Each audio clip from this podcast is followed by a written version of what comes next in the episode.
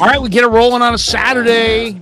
Back with you, streaming live on the Krueg Show. Happy February 24th to everybody. Eight minutes after nine on the West Coast. So, good morning to all you West Coasters. Good afternoon to everybody on the East Coast. Eight minutes after noon.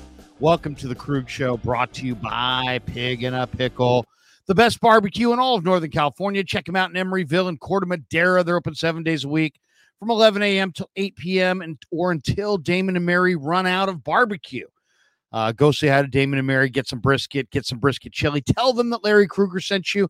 We're also brought to you by Marin Auto Glass, marinautoglass.com, 415-883-3030, Underdog Fantasy as well. Uh, check the link in the description. Use the promo code Krueg, K R U E G, and they will match you up to your first $100. And then this month, we are sponsored as well by Sharp Corner Sports Cards and Collectibles, 205 Cypress Avenue down in Pacific Grove and along the Monterey Peninsula.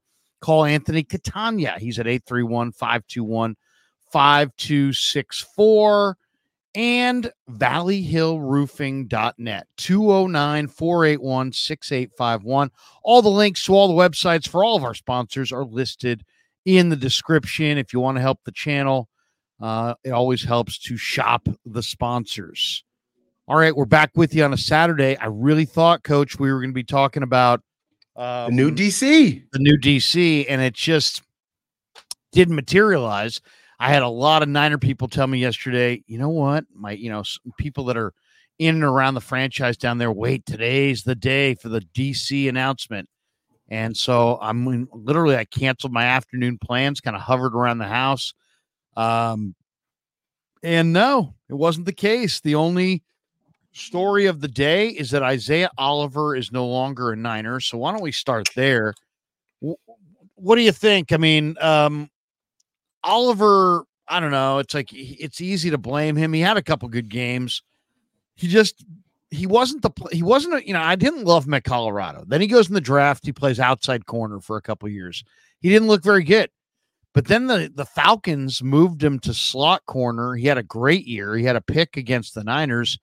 And then I think Steve Wilks probably gave the thumbs up to uh, Oliver last year in free agency, and he had some good moments, but he just he couldn't do it couldn't do it um you know couldn't do it again he really didn't have the body control to mirror people up and down the field as a corner right. that didn't really have the i don't know he's he's a big bodied guy spatial awareness you could say it you could tell he just doesn't know where he there were times where he, he didn't know where he was on the field yeah, yeah. I mean, and there was he's like a betweener who's not what you want in either spot.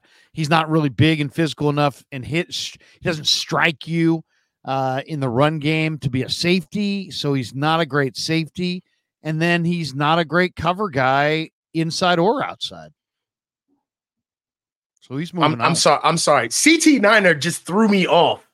He put he put breaking news. Bill Belichick hired as the defensive coordinator coordinator for the 49ers, and I immediately tuned you out and went to my phone. Like, come on, CT, stop pump faking. Look at that. Look at that. He got me. He got me. Because, you know, right now we're waiting for the Pope smoke, essentially, right? Like we're waiting to hear um, who's our next guy. Uh, but to get back on your sentiment with uh, Isaiah Oliver, it just wasn't a fit from jump. Um, at first, he was packaged as the straight up nickel replacement. Then we got to look at him, and then there were questions, and we're talking about literally the first time we got to look at him, Oakland and uh, we saw him giving up on plays, not uh, missing tackles in the open field.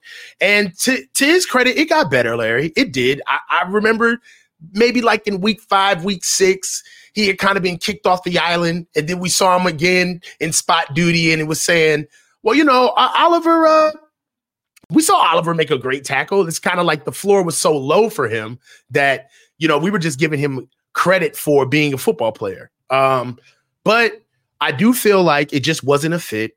Uh, after he kind of got moved from being a nickel, the questions started coming. And I remember um, distinctly Coach Wilks started explaining Isaiah Oliver's role as more of a uh, hybrid, transient kind of, hey, we're going to use him as a linebacker. Then he can be a dime. Then he could be a true safety. Then he could be uh, a nickel. And, you know, we're going to use him situationally. And and it was kind of like a uh, a House of Mirrors answer. Uh, and really, what it was is evading from the fact that we had a plan for this guy to do something for us. Obviously, it's not what we thought it was. We put investment in him to do it. So, because of the type of guy he is, we're trying to get as much worth out of him as possible. I mean, that's usually how most guys are used when they're kind of used all over the field, but they don't necessarily have a distinct role. And that's really not enough. Um, to be quite honest, on a defense like ours, he was brought in to be a consistent contributor, not a spot duty guy, not a patch. Um, so um, I can't say that I didn't see this coming.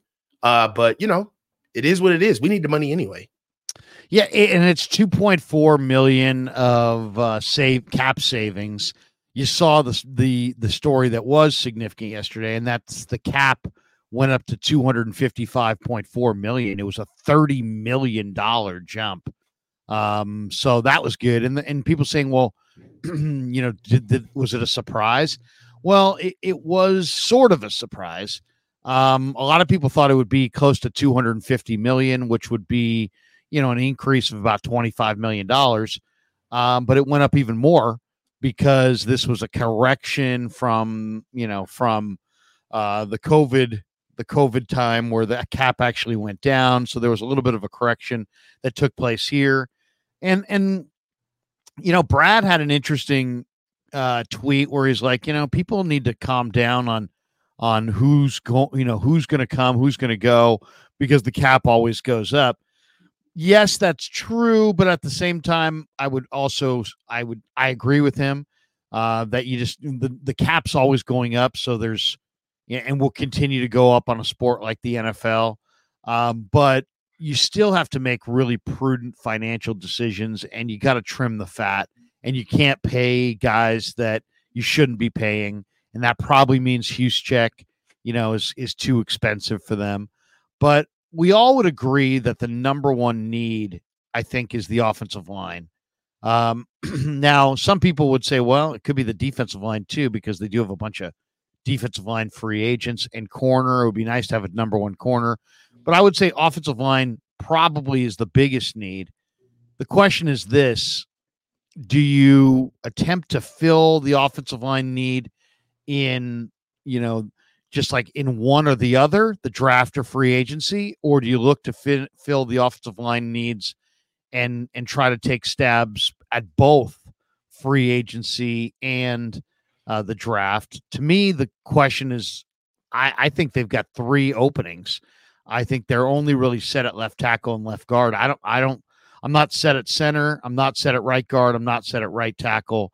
I think all those guys could be backups but what do you think, Coach? Is there, you know, there's there's a lot of projection here.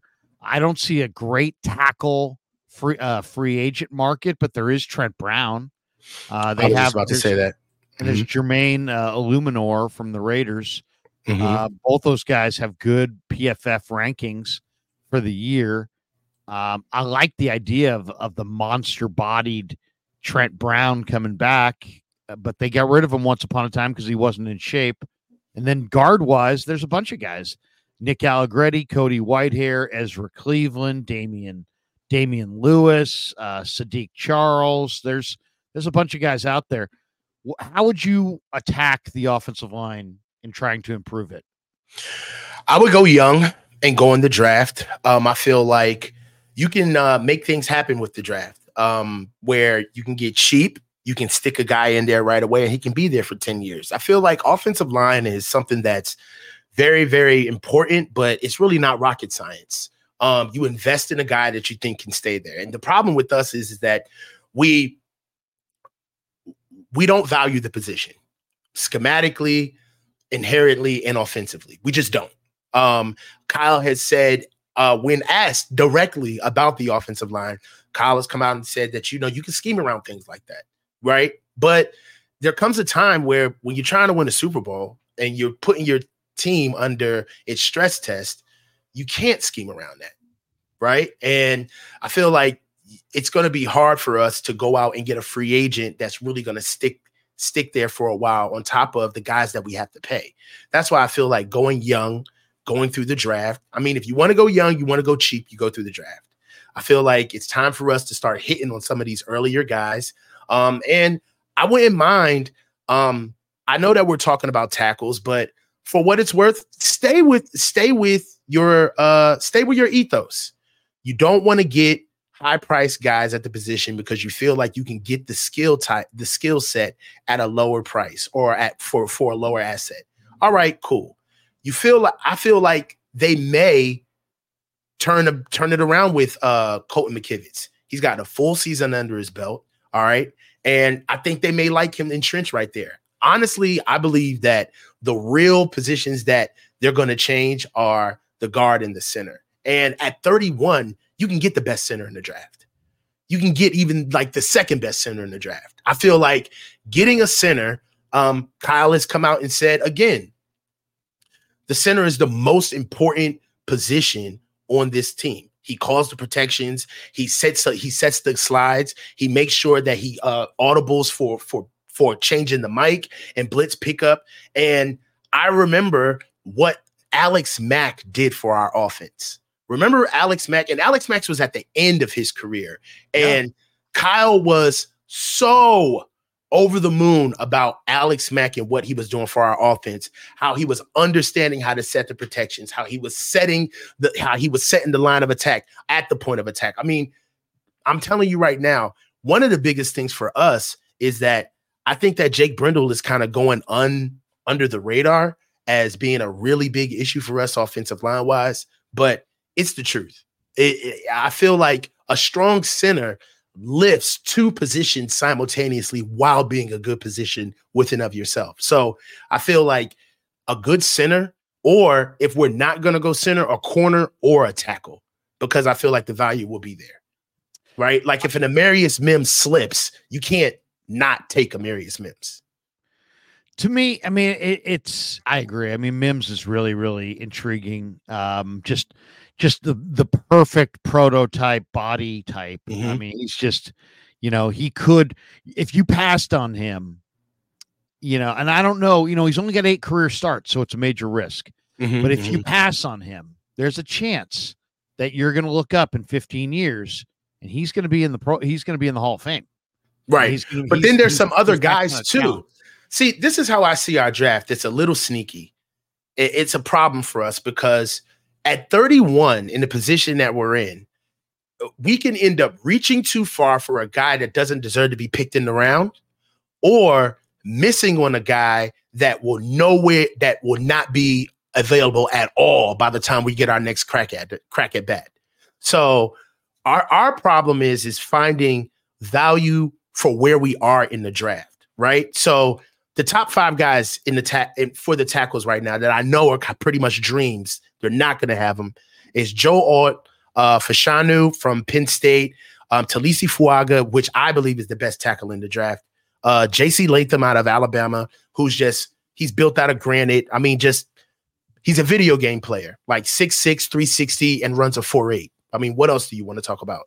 Then Amarius Mims, who for me, he's not as he's not as glossy as uh, JC Latham as far as measurables in play, but Amarius Mims has a much higher ceiling than JC Latham. JC Latham has played a lot of football. All right. And for the things that Amarius Mims is doing in his short amount of starts, with the strength, the the understanding of angles, the get off, he was. It took JC Latham. I'm an Alabama fan, by the way, for context. It took JC Latham years to get to that level of play. So I just think that Amarius Mims has a much higher ceiling than him. But those are the top five tackles you got. The contingencies right now. I know Jesse loves Jordan Morgan. Jordan Morgan is a guy, but he's got short arms. I believe you and I talked about this. Yeah. On on the show. Um, right now, outside of that, I feel like somebody that would be reputable at tackle uh, would be Tyler Guyton, Patrick Paul, or Graham Barton and um and the kid Suamataia from BYU is also, you know, they're saying that his workout in Indy could just be off the freaking charts. What it is, so he, crazy. May, Yeah, I mean, just that he's just a crazy athlete at six six. Um, you know, he's been listed at 280. I've seen him as high as 315. So I think he's kind of the international man of mystery going into uh, into the combine. Is is Kingsley Suamataia, who started at Oregon, transferred to BYU. You know, it's interesting looking at just some of the mock drafts, and and you know, I think we kind of know that there's certain positions you could probably rule out. But I think in when it gets down to the, you know, where the Niners pick at 31, they're going to be looking for offensive tackle, defensive tackle, wide receiver, cornerback. Mm-hmm. I think those are probably the spots. Yeah. And the guys that that they could be on the board are Ennis Rakestraw, the corner from Missouri, six okay. feet, 188 pounds, uh, really skinny, but really good co- cover corner guy. Um, Kamari Lassiter, the corner from Georgia, is going to be there. TJ Tampa, the corner from, from Iowa State. So if you're looking for a corner, those three guys are probably going to be on the board. Then wide receiver wise, maybe Brian Thomas falls. That would be incredible. He had 17 touchdowns this year for LSU. Maybe Keon Coleman, depending on everybody's got a different deal on Coleman. Uh, Keon Coleman's got a massive catch radius, and he had 50 catches this year, 11 touchdowns. He could make Brock Purdy look really, really good. Mm-hmm. And then, and then there's Troy Franklin from Oregon, Adana, Adana, um, uh, Adonai, uh, Adonai Mitchell from Texas, Ladd McConkey from Georgia. Um, there's other offensive linemen: Graham Barton, Jordan Morgan, Suamataia, uh, Tyler Guyton, you know, those guys are all there as well. And then there's some defensive linemen that are pretty intriguing. Darius Robinson from Missouri, 6'5, 295 pounds, eight and a half sacks this year, can play maybe on the edge, can maybe play inside. Uh, he was the practice player of the week award winner in Mobile during the Senior Bowl. Mm-hmm. Um, he's intriguing. Um, and then there's Chris Jenkins from Michigan, who's you know his dad played in the NFL. He's 285 pounds. He's a workout warrior. Another guy that's probably going to be lifted up by the combine. Um, there's T'Vondre Sweat from Texas, who's a true, you know, the Niners want to are serious about stopping the run and having a DJ Jones. He's he's kind of like your DJ Jones. Um, and then there's Xavier Legette, a wide receiver from South Carolina. I think he's probably going to get some consideration there. And then there's a couple wild card linebackers, um, Edgerrin Cooper and um, and Eric Gray uh, from from uh, North Carolina. That all I love Eric there. Gray. Yeah, and, linebacker. He, and, and he may be a reach because he's listed a lot down the board in this, but I love him. He's to me, he's very safe. And then and then uh, another guy that has to be considered, I think, is the Ohio State defensive tackle Michael Hall Jr who's you know 6'2 290 but he's a freaking nut as a workout guy. And uh, then there's Rook Orhorhoro Aurora from Clemson. So I mean there's there's going to be Malachi Corley if you if you want that Deebo replacement. So mm-hmm. it really is there's going to be a bunch of guys there.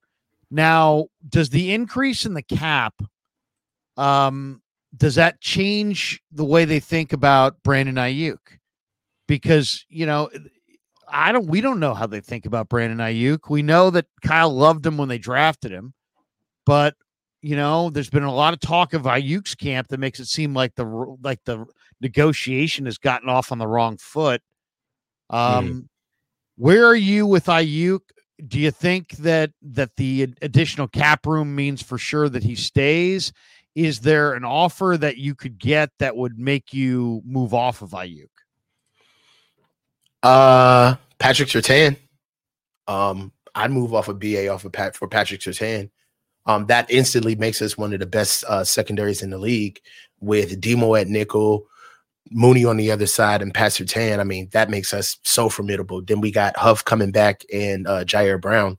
That right there would I'd ride that I'd ride that secondary all the way to the Super Bowl. Um, ride with that pause. So, um, I say that his his cap area, I mean, is probably in the sweet spot of 25 to 28 million a year. Um, I believe uh Amon-Ra St. Brown just signed for 25 million per. Uh I think he's worth it. Uh, I also believe that with the before the cap, before we knew what the cap, the new cap number was, we could already do it, right? With a restructure, we could already do it. Now with the cap that now with the extra cap room that we have, we can we can do it easily. I, I honestly now with the cap, if he leaves, in my opinion, it's just you know irreconcilable. Like they just they just they're different. There are two different sides of the coin. Paraag went too low. BA came in too high and they couldn't find where to meet in the middle because they can get it done, right? Especially now with where the cap is right now. It's really a non-issue um as far as being able to sign him, sign a draft, and go get guys like signing BA would not be an issue. So if it doesn't happen, I believe that um they didn't want it to happen, and it's it's time for him to move on. What if he just wants a crazy number? I mean, and I bring that up because there's talk that Justin Jefferson, CeeDee Lamb, Pittman Jr., Tee Higgins, that these guys are going to kind of redefine the market and that Justin Jefferson wants, you know, more money than Tyreek Hill, who I think makes over 30 million a year. Uh, mm. He wants to reset that higher. Um, and what if Aiyuk wants money in that neighborhood? I mean, right now, well, right now, okay. Deebo makes 28. Do you want to pay him more? Do you have to pay him more? No. Um, in my opinion, I think that, you know, two things can be right at the same time. BA should be paid uh his worth in the league for the type of production and pro he is, right? Across the league where he stands with other receivers. And at the same time, his money needs to also be reflective of his usage rate for the style of football that we play. Like I understand that BA is class personified as a receiver. I mean, he is our true receiver on this team. However, he's not the number one option. Now, if if he becomes that, if the offense evolves into that, great, especially if we see where his money lands. But for right now, recent studies show that as long as Deebo CMC is on the field, you're going to be third option at best. And that's even if depending on who we play that day, if George has a hot day. So um, I feel like one of the things with receivers is um, they want consistency because they do want to be the number one threat. They want to be that guy. The only problem is, is that the elephant in the room is, is that BA wants traditional receiver money, but we're not a traditional offense. And that's the problem. The problem is, is that he believes that he should be paid, and rightfully so. This isn't like he's standing on some island. He wants to get paid like the top guys. But the thing about it is, is that I don't have a problem with Justin Jefferson wanting to go after Tyreek Hill money. You know why? Because Tyreek Hill is the offense of the Miami Dolphins. Justin Jefferson is the offense of the Vikings. You know what I'm saying? Like these guys are literally the number one option. They get at least 100 125 to 150 targets a, a, a, year. And it's not even a question that they're going to get up to four bills of uh, a thousand yards a season. It's not, it's a standard, right? And nobody halfway through the season is going to be asking Larry, where did this guy go? How come he's not getting this production, right? And that's not that's not a dig on you, but it's to say those questions get louder once you start making that kind of money. The same way when Nick Bosa got signed, we were chirping early in the season. We're like, where's our $34 million man at? Right? That's sports. That's how it works. So I don't, I'm not saying that that's what BA is trying to do, but it seems as though that there could be a possibility for that narrative to be played out, which I feel like can be uh can be an obstacle that we have to get over between uh BA and the Niners, i.e. Paraag. So uh that's kind of like the crux of the issue. It's like you can't come in here asking for traditional money and you know you you're the third option at best on this offense. You barely scraped over a thousand yards last year. You blew past it this year with 1,300 yards, but at the same time, there still were issues, um, whether you want to face it or not, on getting open. Like that happened. So you know, uh, every, both sides are going to come to the table and meet in the middle. Um, and I'm I'm hoping that they find a number, but I do feel like BA is at the very least 25. If he if they come in at 25, I think BA I think, especially if, even with how it's structured, if they give it to, if they front load it, like I think BA would be okay with that. Now, if they're not, if they're uh, him, and hawing over like one to two million dollars um, per, um, then then we may see a trade. It, it's it's really interesting because um, I think if you ask most Niner fans, they would rather say they'd rather keep Aiyuk, re-sign him, and and trade Deebo. Um, and I think every I think that's kind of like the worst, best kept secret amongst 49er fans. Like, oh, I, I I've seen a lot of people kind of come in with the for those of you who don't think that Deebo should be traded, and they put all of his highlight clips up, which last three minutes of an entire season. But it's like I feel like we all see the production. We all understand what ball is. And then to be honest, we know what effort is. It's an aroma. You can smell it. You you know, you can't quantify it. There's nothing that you can actually put in numbers, but when you look on the field, we can tell who is waiting to get the ball and who's actually playing the game and making themselves an impact at all times. And that's why people feel the way they feel about on that sentiment. You know, he, it's interesting. Red Eye says no one wants Deebo's cap number. He's not worth more than a third at best. Two years ago, the Jets and Broncos offered a first. Hindsight's twenty twenty. Well, I don't know. You know, it's interesting. Um, you know, you can. The one thing about the NFL offseason is that you can make you know you can make decisions and sometimes teams make decisions for talent sometimes they make decisions for cap um, what i'm reading in minnesota is that the vikings may opt to move justin jefferson because his number may be too big and they have to sign cousins as well they want a good receiver but they don't want a receiver that's going to break the bank what would you think of offering Deebo and some package of picks to them for Justin Jefferson? I mean, if we had to get Justin Jefferson, it would be Deebo and BA, in my opinion. Like, well, but like, I mean, let, let you, but you might. What if you could move Deebo in a, in a high pick? Would you move Deebo in a high pick for Jefferson? I mean, I don't. And then I mean, theoretically, yes. And Aiyuk. Yeah, theoretically, yes, but I don't think that that's plausible. Deebo's yeah. cap number is too high. Nobody's taking on that 28 million to literally scheme up plays for him. Like that's that's Kyle's bag. Everybody doesn't want to take on that that beast. Um, so one thing about Deebo is that um he just has to make himself more impactful away from the plays that are just singularly for him. Um, I think that's the biggest beef. Um, but yeah, if you did, if if if there was a trade to be made for Deebo with assets, I'd do it. I'd do it because I mean, really, the offensive Surtain. line is in Deebo. That you know what I mean? That twenty eight million dollars is your O line. Are you are there veterans on this team that you would trade? And the reason I ask is because I'm going through the Bleacher Report article yesterday about different guys, and they had Aiyuk to the Raiders, and then they had Mooney Ward to the Commanders. You know, it, should the Niners move off of one of their big money guys in a trade for either players or picks and try to kind of redo the roster a little bit? Um, you mm-hmm. know, that, the, the, you know, you know, as long as Deebo's there, you know, he's going to be utilized heavily. I almost feel like Aiyuk's not going to get his, not going to get the ball as much until Deebo's not there. But you never know. I mean, it's I, it, and it's and it's interesting to see because we know Kyle loves Deebo, but th- this is a cap sport, and everybody, you know, and and and Deebo, I think, is probably the kind of player that he's not evenly evaluated around the league. He's mm-hmm. pro- there are probably four or five GMs that are like that guy's special, and then there's four or five GMs that, that are like that guy's done. So you know what I mean? I, I I don't think everybody's got the same value.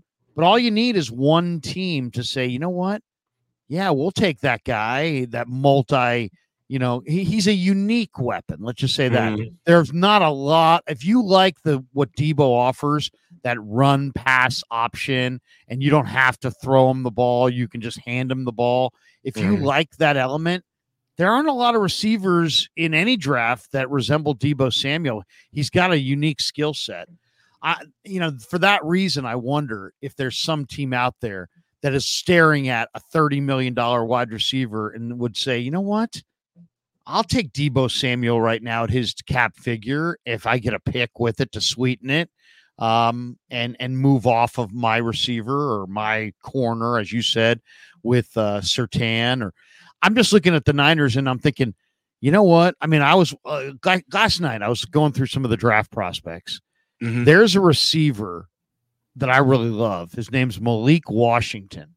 All right, uh, and he plays for Virginia, and he's a small receiver He's built like Tyreek Hill. He doesn't run like Tyreek Hill, but he he's built like Tyreek Hill. And if you look at his his game log and his in his film, uh, it was awesome. And then and then he basically had the best numbers, or he had the best week of anybody at the East West Shrine game. Um, and he and he's intriguing as hell. You go look at his game log. Uh, Malik Washington, he's a five eight receiver, but he's from Lawrenceville, Georgia, great athlete played for the Cavaliers. Mm-hmm. Against Vatek this year, 14 catches, 115 yards.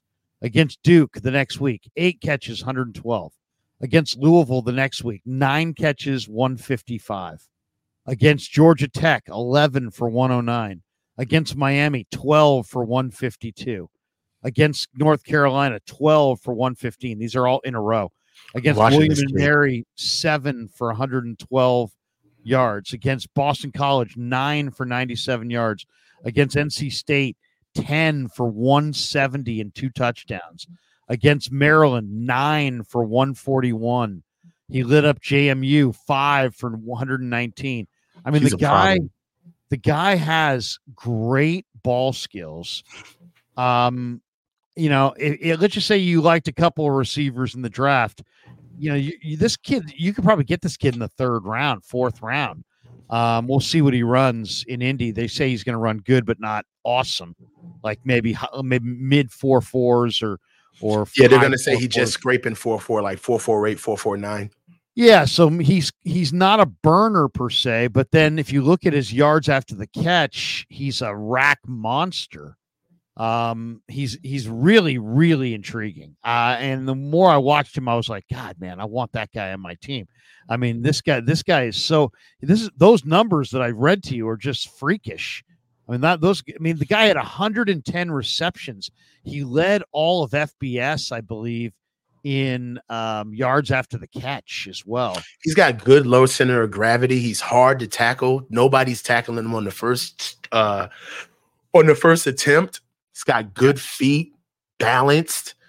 Um, he's always looking for more. He's got short hands too. You can tell that catching the ball is almost like second nature to him. It's almost ball muscle skills. Yeah, no, yeah, great ball skills, catching a crowd. I mean, this is the kind of guy. Yeah, he's five eight, but he's a five. He's in the thick of the weeds. Almost all of his, almost most of his highlights are between the hashes, or or he's running to him if he gets outside. He catches it outside the numbers. He loves the hashes physical love, dude.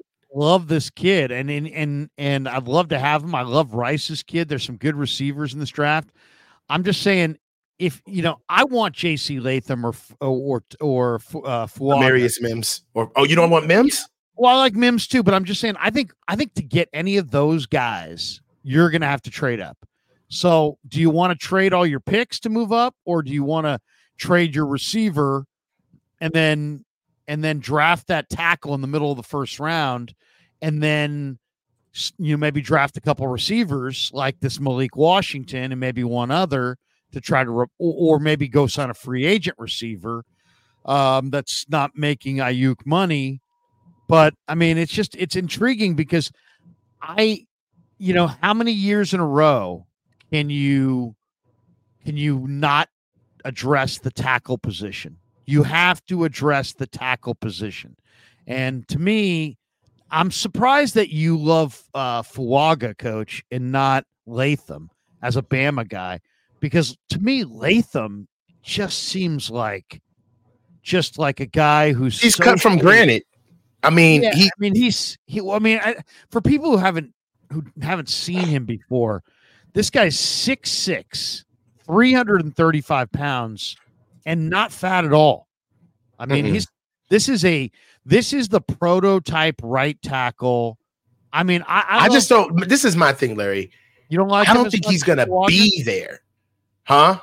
I don't, like him more. I, like this is my thing about Fuaga. Brawler, but but but but Latham has got the prototypical body. Yeah. So Latham has the body. All right. Latham's played a lot of football. I just like taking ceiling over what I see now. You know, when we scout these guys, we gotta supposed we're supposed to scout with anticipation, right? Forecast where this guy is gonna be. Right now, JC Latham, at the best, right? That's in my face right now. You're gonna stick him where he needs to be. He's gonna be there for 10 years, right? And I, I get that, right? But you got to also factor in what does football bring to an offensive lineman that you need that from?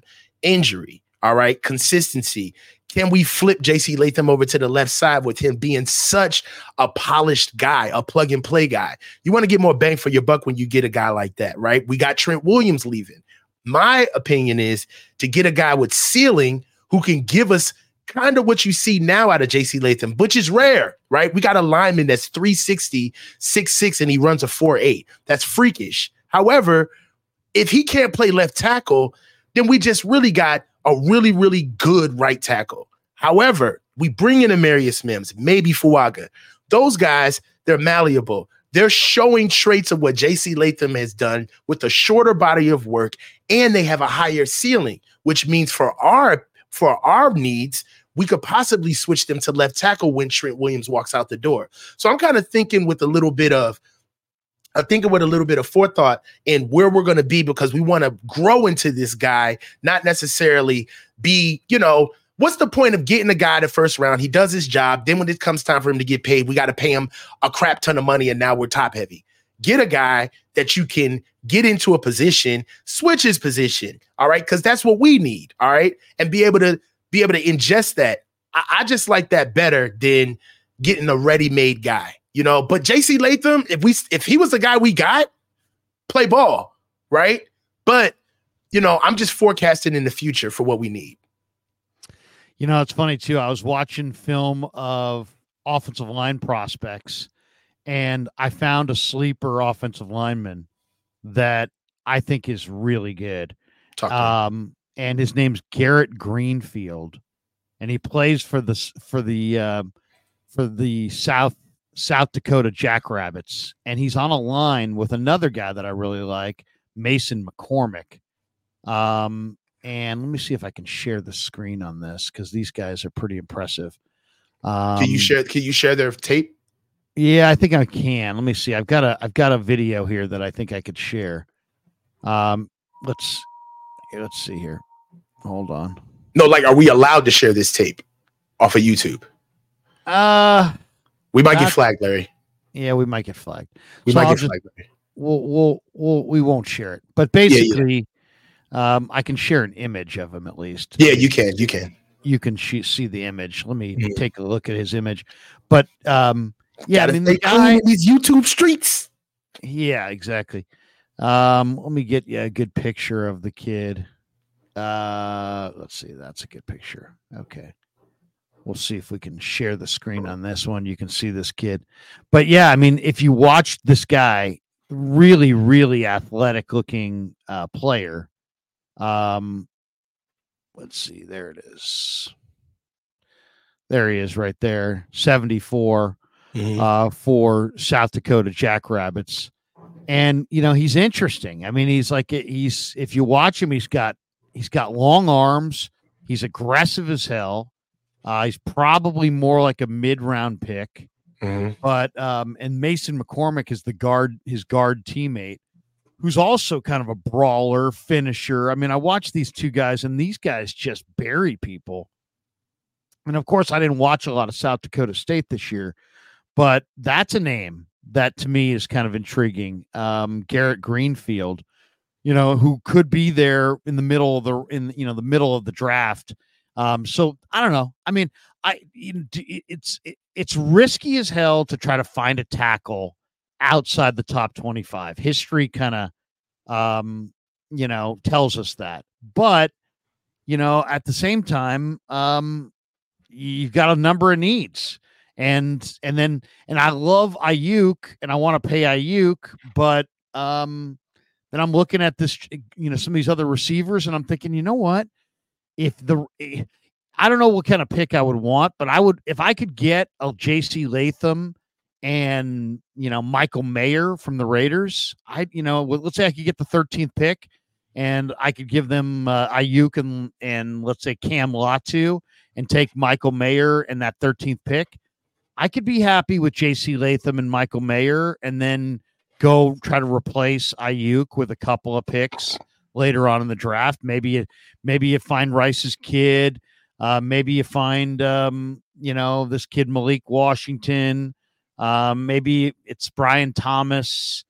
I don't know. I it's I love Aiyuk, but I'm not. You know, I think the one thing that when you do when you look at personnel and changing over a roster, you can't fall in love, man. You really can't fall in love with these guys. Yeah, this is this, um, this is the time where you got to disengage and be pragmatic. I understand exactly where your head is at right now. This is around where you can lose your you can lose the season right now. You could lose the season right now by getting too uh, sentimental. So I understand what you're saying. You have to understand where the assets are, what's going to help us in the long run and in the intermediate, um, and then make the decision. Right. So I understand that. There's also, uh, you know, for me, um, Lloyd Cushenberry is a free agent. I wouldn't. He, is would he a not, free agent? Yeah, like I would not mind doing that, man. Like that would be a that would be a huge upgrade. Um, 26 years old. Um, you know, played in the league for played in the league for multiple games. He started 17 games last year. I mean, coming out of LSU, this guy is strong, fast, consistent, smart, heady. I would love to get Lloyd Cushenberry in here. Yeah, I mean he's a really good, really solid player. I loved him at LSU. Yeah, um, Andre James is another free agent center that I like out of Oakland. I mean, out of Las Vegas, he's free. I like him as well. Um, and you know, honestly, if we need kind of like a right guard replacement, kind of like an older guy, if we if we're still like all in and we're pushing for it, you know, uh Kevin Zeitler is also um available from the Ravens. He's a brawler. You know I've always yeah. loved him. I mean, he's just tough as nails. Yeah. So um, the biggest guys right now, uh, Connor Williams, I feel like he's the best center in the league. I feel like Connor Williams right now, he's the best, not in the league, but he's the best free agent center we have right now. Um, Kevin Dotson, uh, over there in LA, the right guard, and uh, Robert Hunt, the right guard for uh, Miami. Uh, th- those guys are pretty much out of our reach as far as you know the money that they will be asking for. But Kevin Zeitler, uh, Andre James, and Lloyd Chris Cushenberry, all three of those guys are instant upgrades on our offense. I mean, Zeit- Zeitler would be a culture change too because he's just such a he's such a, a fighter. You know. Yeah. I, I, would love to see their line get a little bit more, you know, a little bit more just brawler types little mm-hmm. a little less emphasis on athleticism and a little bit more emphasis on toughness. Uh, just because I hate, you know, I love Brendel, but man, Brendel just got worked against Cincinnati and the 49er offensive line. I mean, ultimately it comes down to you got to have some tough guys.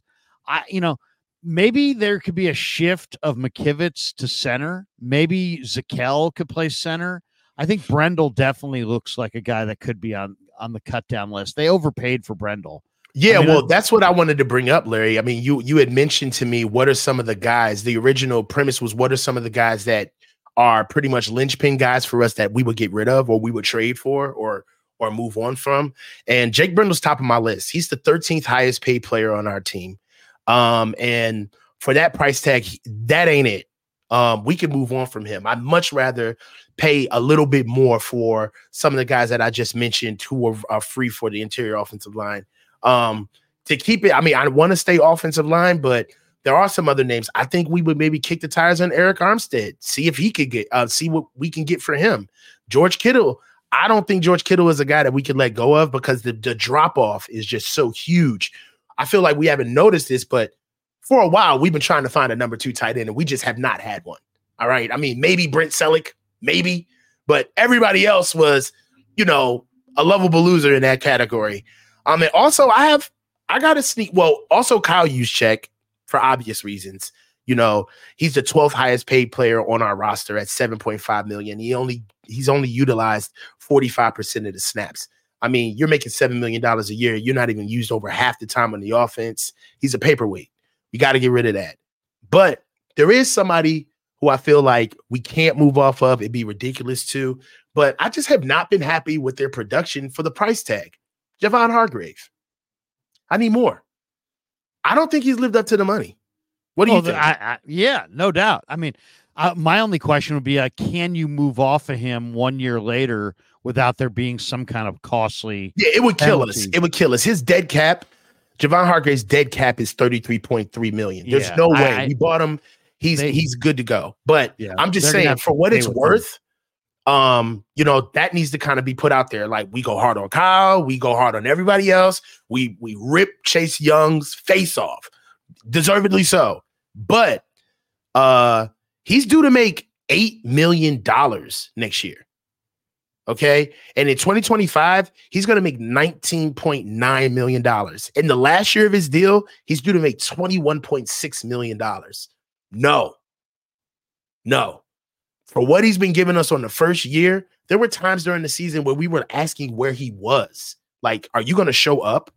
So, you know, that that's somebody else who I feel like is kind of getting a free meal. Um, we're gonna play a little game here. I'm gonna put up a little banner so you, everybody can see it, and also so Kev can edit it later. Um, and here it is. Here it is. I see you got that dad face on, so you must you, you're impressed with this. Let's play John Lynch. Let's play John Lynch. All right, now we're gonna play John Lynch. I'm just gonna. The Niners have a ton of a ton of free agents. I'm gonna go down the list, mm-hmm. and I'm gonna keep track. And and and I when I say I'm gonna keep track, I mean it's not like you know we're tied to this forever. Mm-hmm. It's not. It's not like your. It's not like your Tannehill take or my Herbert take. These are just. This is just on. This is just on. Those February. takes are going to be on our headstones. just on. This is just a February twenty fourth. Coach LK will go down the list and, um, and then we'll say who stays, who goes. Like mm-hmm. e- either either you want the guy back or he's gone. Okay, here we go. Okay, we'll go down the list. Uh, Chris Conley. What do you What do you think? Stays or goes? Goes. Okay, I'm gonna actually say that Chris Conley stays. Uh, Ray Ray McCloud. I want T Martin to emerge. That's why. Yeah, no, I hear you. I do too. Um, but I think Chris Conley's probably a minimum guy, but we'll see. Um, mm-hmm. Ray Ray McCloud. Go. Goes. I'm going to say he goes as well. Ray Ray, bye bye Ray Ray. Love Ray Ray. Bye bye Ray Ray. Mm-hmm. Uh, JJ, Jauan Jennings, restricted free agent, goes Stay. stays. Stay. Stays. Mm-hmm.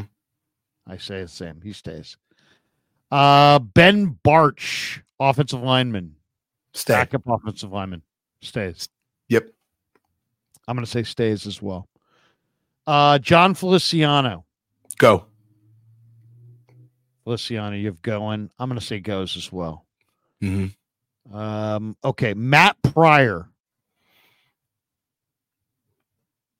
Stay. Really? Okay, I've got him going for sure. Okay. Okay, a Charlie Woerner. Go. I'm going to say stays. Mm-hmm. Sam Darnold. Go. I agree. I think I think Darnold probably is going to go. Uh, Ross Dwelley.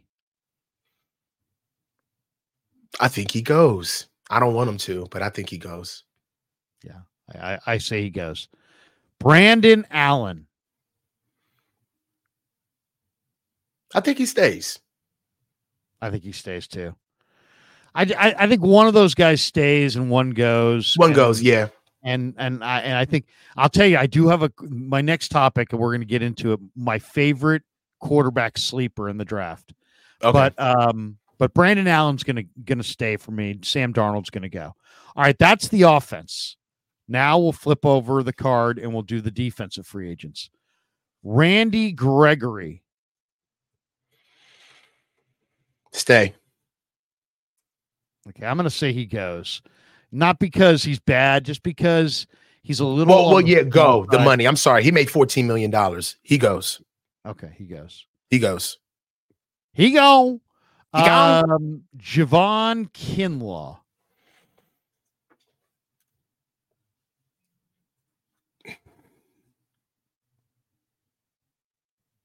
What do you got? He stays. I agree. He stays. I got Yeah, him he staying. stays. He stays. Sebastian Joseph Day. You're out of here. He's gotta go. He goes. Yeah, he it didn't fit. Kevin Givens. I think they find a way to keep Kevin. You're gonna say he stays. Yeah, he's a spot yep. guy. I'm gonna say he goes.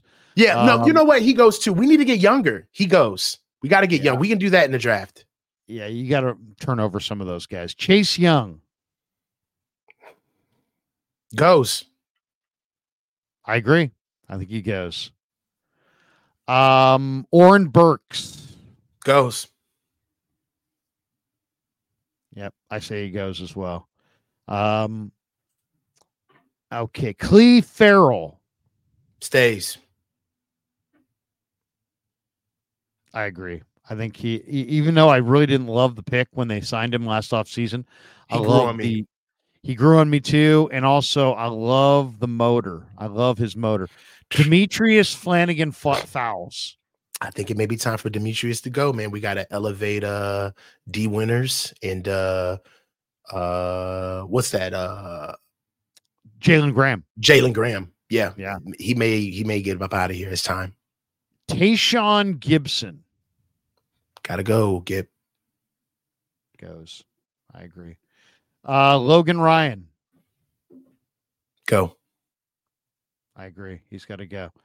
So um, I have the only guys I have staying are Chris Conley, Jauan Jennings, who's a restricted free agent, Ben Bartch, Charlie Woerner, Brandon Allen on offense, Mm-hmm.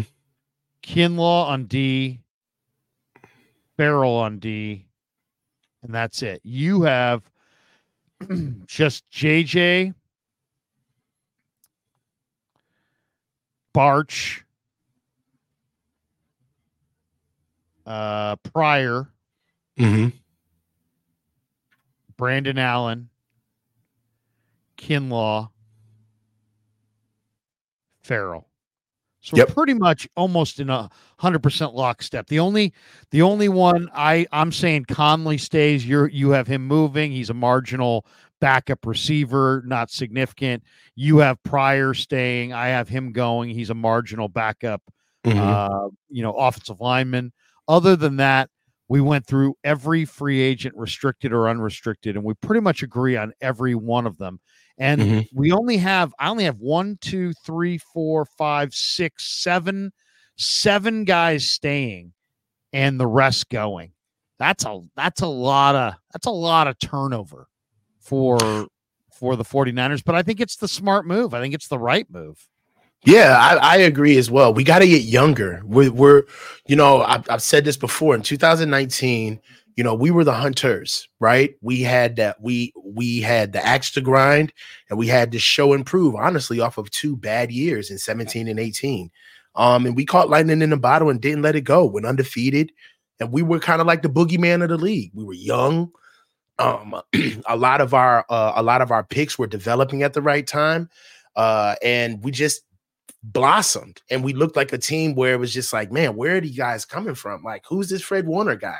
Don't even know him. Like, who's this Dre Greenlaw guy? Like, these guys have now become household names now, and they're older. And the strength of us, we need to forget.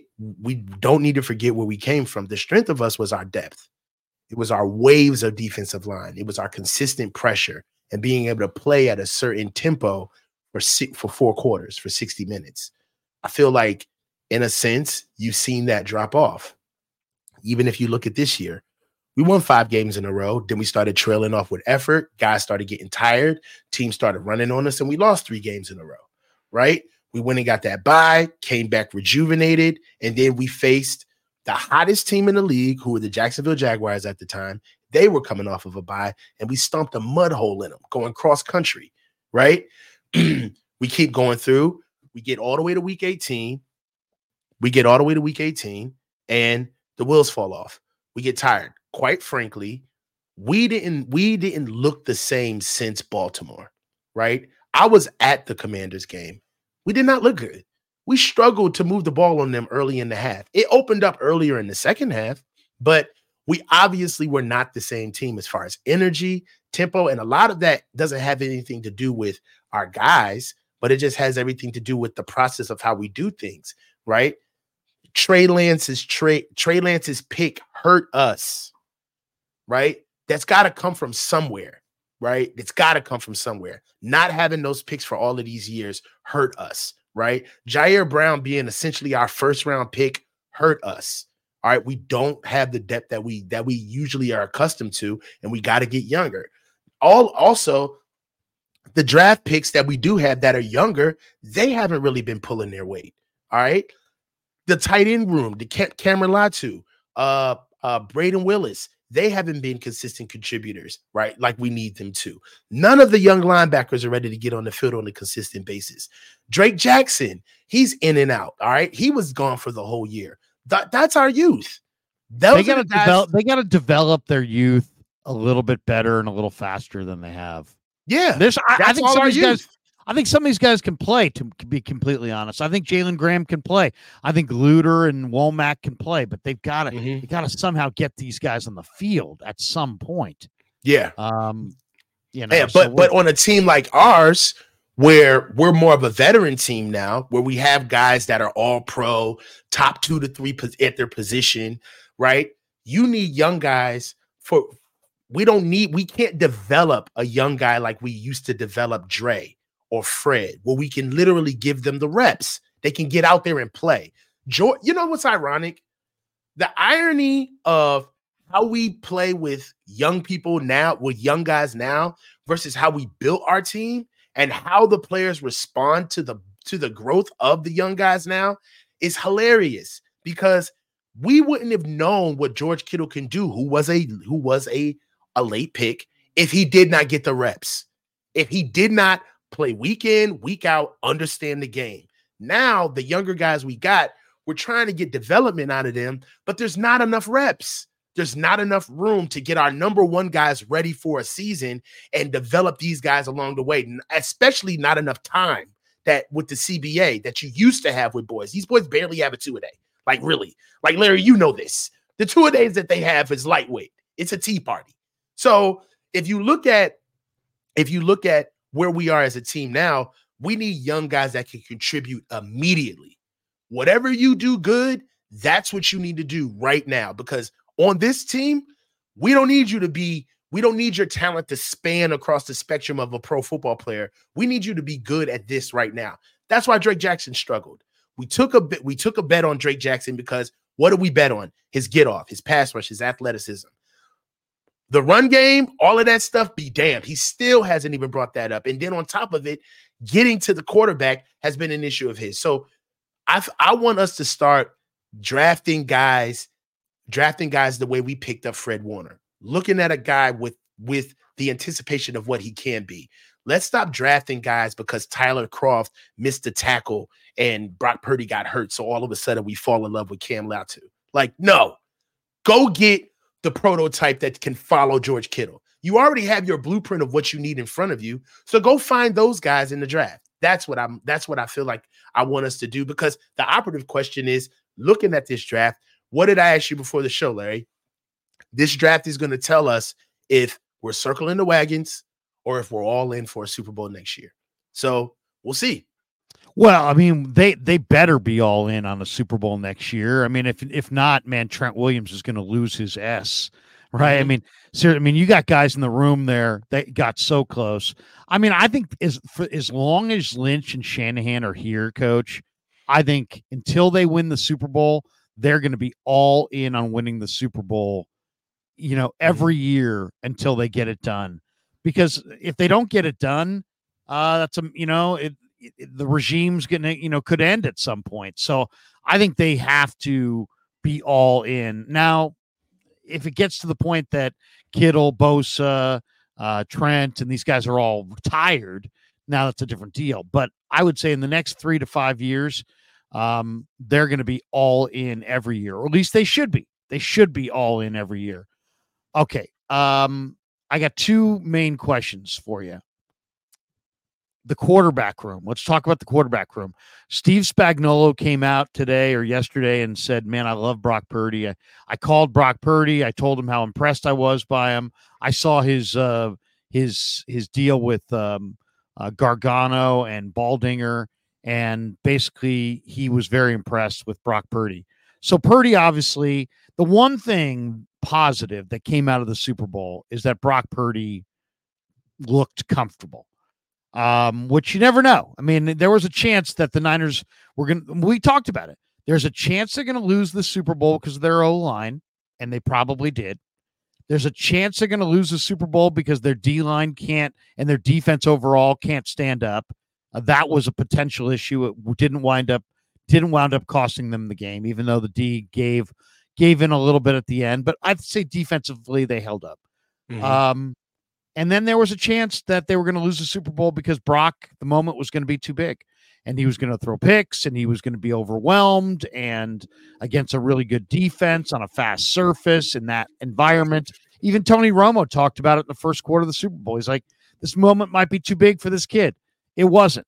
So Brock, the moment wasn't too big for Brock. So Brock is definitely comes out of the Super Bowl, even though the Niners lost it was it's a weird thing. It's like I almost felt like if the Niners lost the Super Bowl, this offseason was going to be a big discussion about is Brock good enough? But I think that ultimately um, they lost the Super Bowl. But I think most people would say that Brock is good enough. I think one of those two veterans, Brandon Allen or Sam Darnold, is back as his number two guy. I'll mm-hmm. say it's Brandon Allen. Um, but that means there's going to be a third quarterback in the room. And I don't think Sam Darnold's coming back. So mm-hmm. then the question is who do you want that third quarterback to be? And some people may say, hey, go get Carson Wentz. He's a free agent, you know, um, which is an intriguing name. Uh, other people may say, no, no, no, go go find somebody in the draft. Heck, you found Purdy in the draft. Go if you if you're you know whoever liked Purdy, Maybe go ask him who he likes this time around. Um, oh, you got a Purdy equivalent? Well, I don't have somebody who I think's a Purdy equivalent, but I was watching the. Uh, I did an. I watched an hour long um, video podcast yesterday with Dane Brugler, who's my favorite draft guy. And mm-hmm. Brugler was going through the draft, and he says that um, that JJ McCarthy is going to go in Michigan. the first round. Yeah, that, mm-hmm. and there's a lot of people that love JJ McCarthy. I so, like him. Um, Brugler had, and the Niners are. Let's be honest about this: the Niners are not going to take a quarterback in the first round or or the second round, probably. But he has Caleb Williams, Drake Maye, Jayden Daniels, and JJ McCarthy. All those four guys going in the first round, and then he has Bo Nix and Michael Penix mm-hmm. going in the top 50 picks. Mm-hmm. And so basically in the second round. So he's got mm-hmm. six quarterbacks in the first two rounds of the draft. I think Joe Milton may be in there too. I was going to say, who is that? I mean, it's funny you say Joe Milton because Joe Milton, I went and, you know, I was, went through all the quarterbacks. I'm impressed by him. And I'm a big Michael Penix guy, but Penix, and he has huge hands. They say he's maybe going to the Raiders or Vikings or Falcons in the 40s, which still to me seems really late for Penix. Mm-hmm. And I, I I'll stay with it. I think Penix for sure is a first round draft choice. Um, but there's medicals that have to be investigated there. And and there's medicals that have to be investigated on a number of guys, but definitely Penix. So there's Penix, there's Spencer Rattler, Michael Pratt from Tulane, mm-hmm. Sam Hartman from Notre Dame, Joe Milton from Tennessee, um, Carter Bradley, who's who's Gus Bradley's son for Tua's little Alabama, bro, Tua's little brother, Talia uh, from Maryland, uh, uh, Michael Ayers from Sanford too. Yeah, there's there's him. There's there's uh, Jack Plummer who was at Cal and transferred to Louisville. Mhm. Um, there's a few other guys. Frank Harris from Texas San Antonio, Kedon Slovis. I guess the Niners. You haven't said my Brock Purdy. Uh, you haven't said my Brock Purdy equivalent yet, though. okay, but Kedon Slovis. Supposedly the Niners have already met with him. Really? Um, and I I can't stand Kedon Slovis. I didn't like him at SC. I just think he's he's not my guy. But he did. He is kind of Brock Purdy esque in that, um, you know, he completes a high percentage of his passes. Um, but I I I don't know. I'm not a Kedon Slovis guy, but um, I do love. So who? And then there's John uh, John Rhys Plumlee from Central. Florida. Uh, there's Tanner Mordecai from Wisconsin. Uh, Brennan Armstrong from NC State. Devin Leary, Kentucky. Devin Leary. That's like my Devin guy. Leary? Devin Well, Leary Devin is he's he's my accurate. Brock Purdy comp. I I like Devin Leary, man. He's got he doesn't have necessarily the greatest like wow arm, but he's accurate. He throws with a ton of touch. Um, he's athletic. He can get the ball out. Um, I like Devin Leary, and he's consistent. Give Devin Leary a, a look when you get a chance. I like Devin Leary's my guy. To me, the guy that's so impressive is Joe Milton. Joe Milton. Joe, well, Joe is awesome. Joe Milton has to be. I mean, thi- I'd take a flyer on that guy. He's 6'5, 6'6, 235. Um, he's got a huge Huge arm.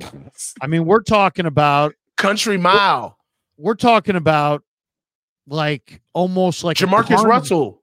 He's like a carnival, like a like a guy that you know at a carnival could throw.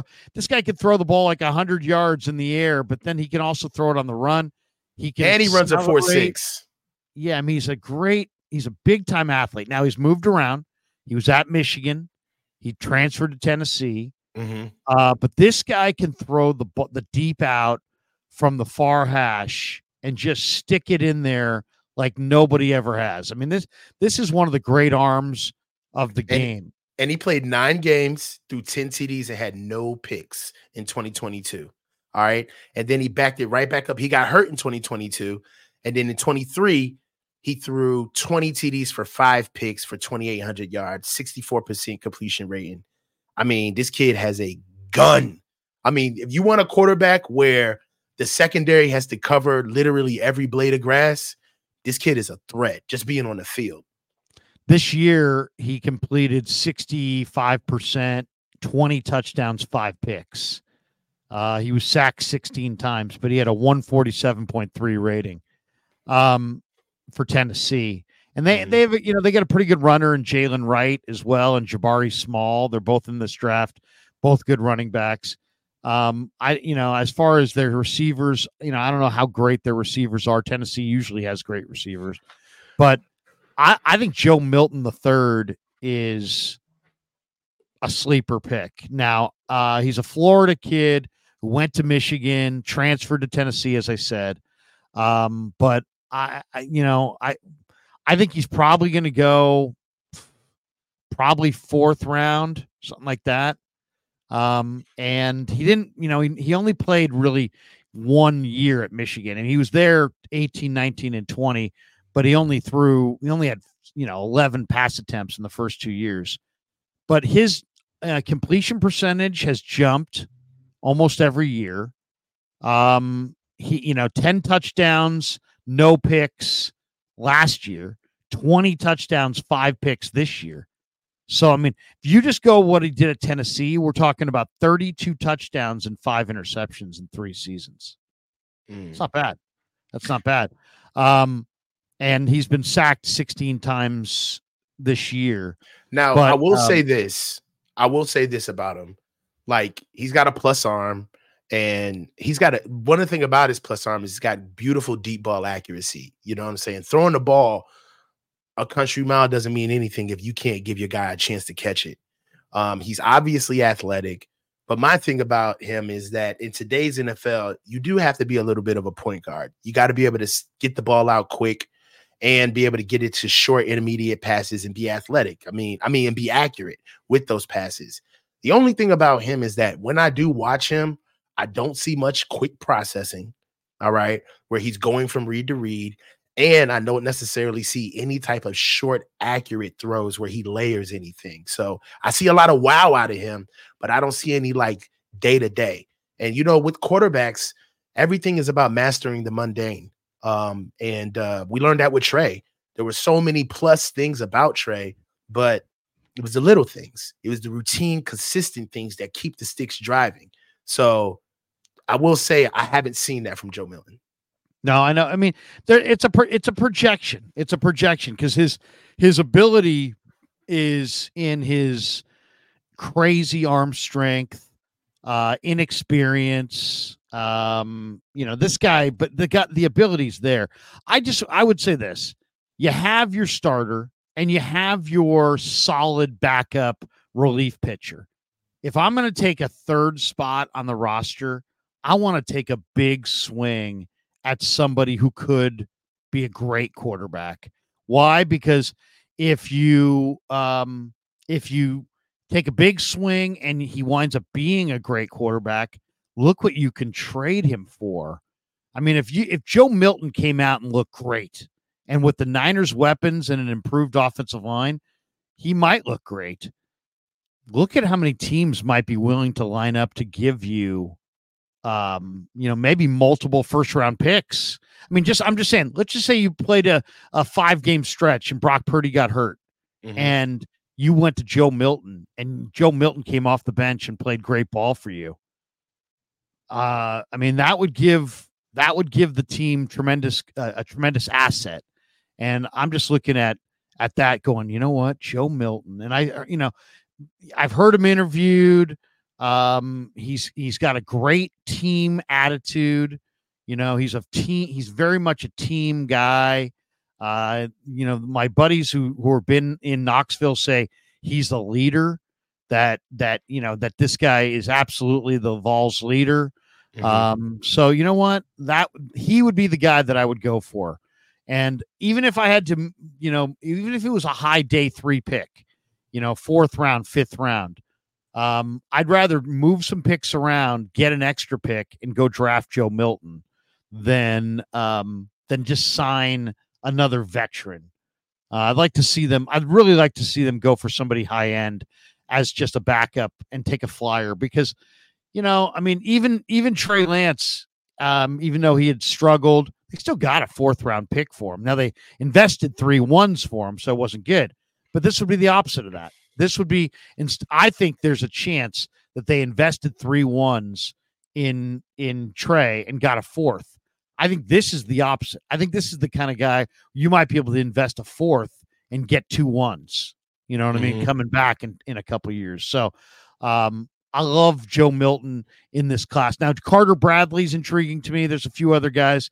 I definitely think you I would go for the rookie over the veteran but that's my guy, Joe Milton. If they can get to the, if they could get Milton the fourth or fifth round, that would be exciting as hell uh, to see what this kid could look like in Shanahan's offense. Uh, with you know who else weapons. is a sneaky guy um, that I would like to see that um, kind of falls in the same ilk because this is what we have to do. Uh, Joe Milton is awesome. I believe that in a vacuum, but Joe Milton does not fit the 49ers, right? we've seen the athletic quarterback be he's kind of like he reminds me a little bit of Kaepernick in that he's doesn't throw with tons of touch, but the arm strength is off the chain and and then you don't think of him as a runner because he's huge. But then you well, start watching him run and you're like, wait a second, this guy's got running ability as well. I mean, this this is a major, major talent okay, and I understand that, but I don't trust Kyle with major, major talents. Um, I th- I think Kyle needs somebody that we got to understand who we're dealing with here. I think Kyle wants to deal with somebody that can actually utilize his offense because I don't see Kyle getting Joe Milton comfortable. I see Kyle getting faith in Joe Milton if Joe Milton can exercise his his scheme the right way. That's why I would go to this quarterback. How about Jordan Travis from Florida State? All right. Recently had been injured before, has yeah. low interceptions, knows how to lead his team, and he gets the ball out really quick. He's also kind of a little bit more of a of an uptick athletically from Brock Purdy. The only reason that the only thing now, mind you, me and you both like Joe Milton. We both went in, but What changed my mind is the moment you said, if Brock Purdy goes down, wouldn't you want Joe Milton to come in? And my immediate answer in my head was, hell no.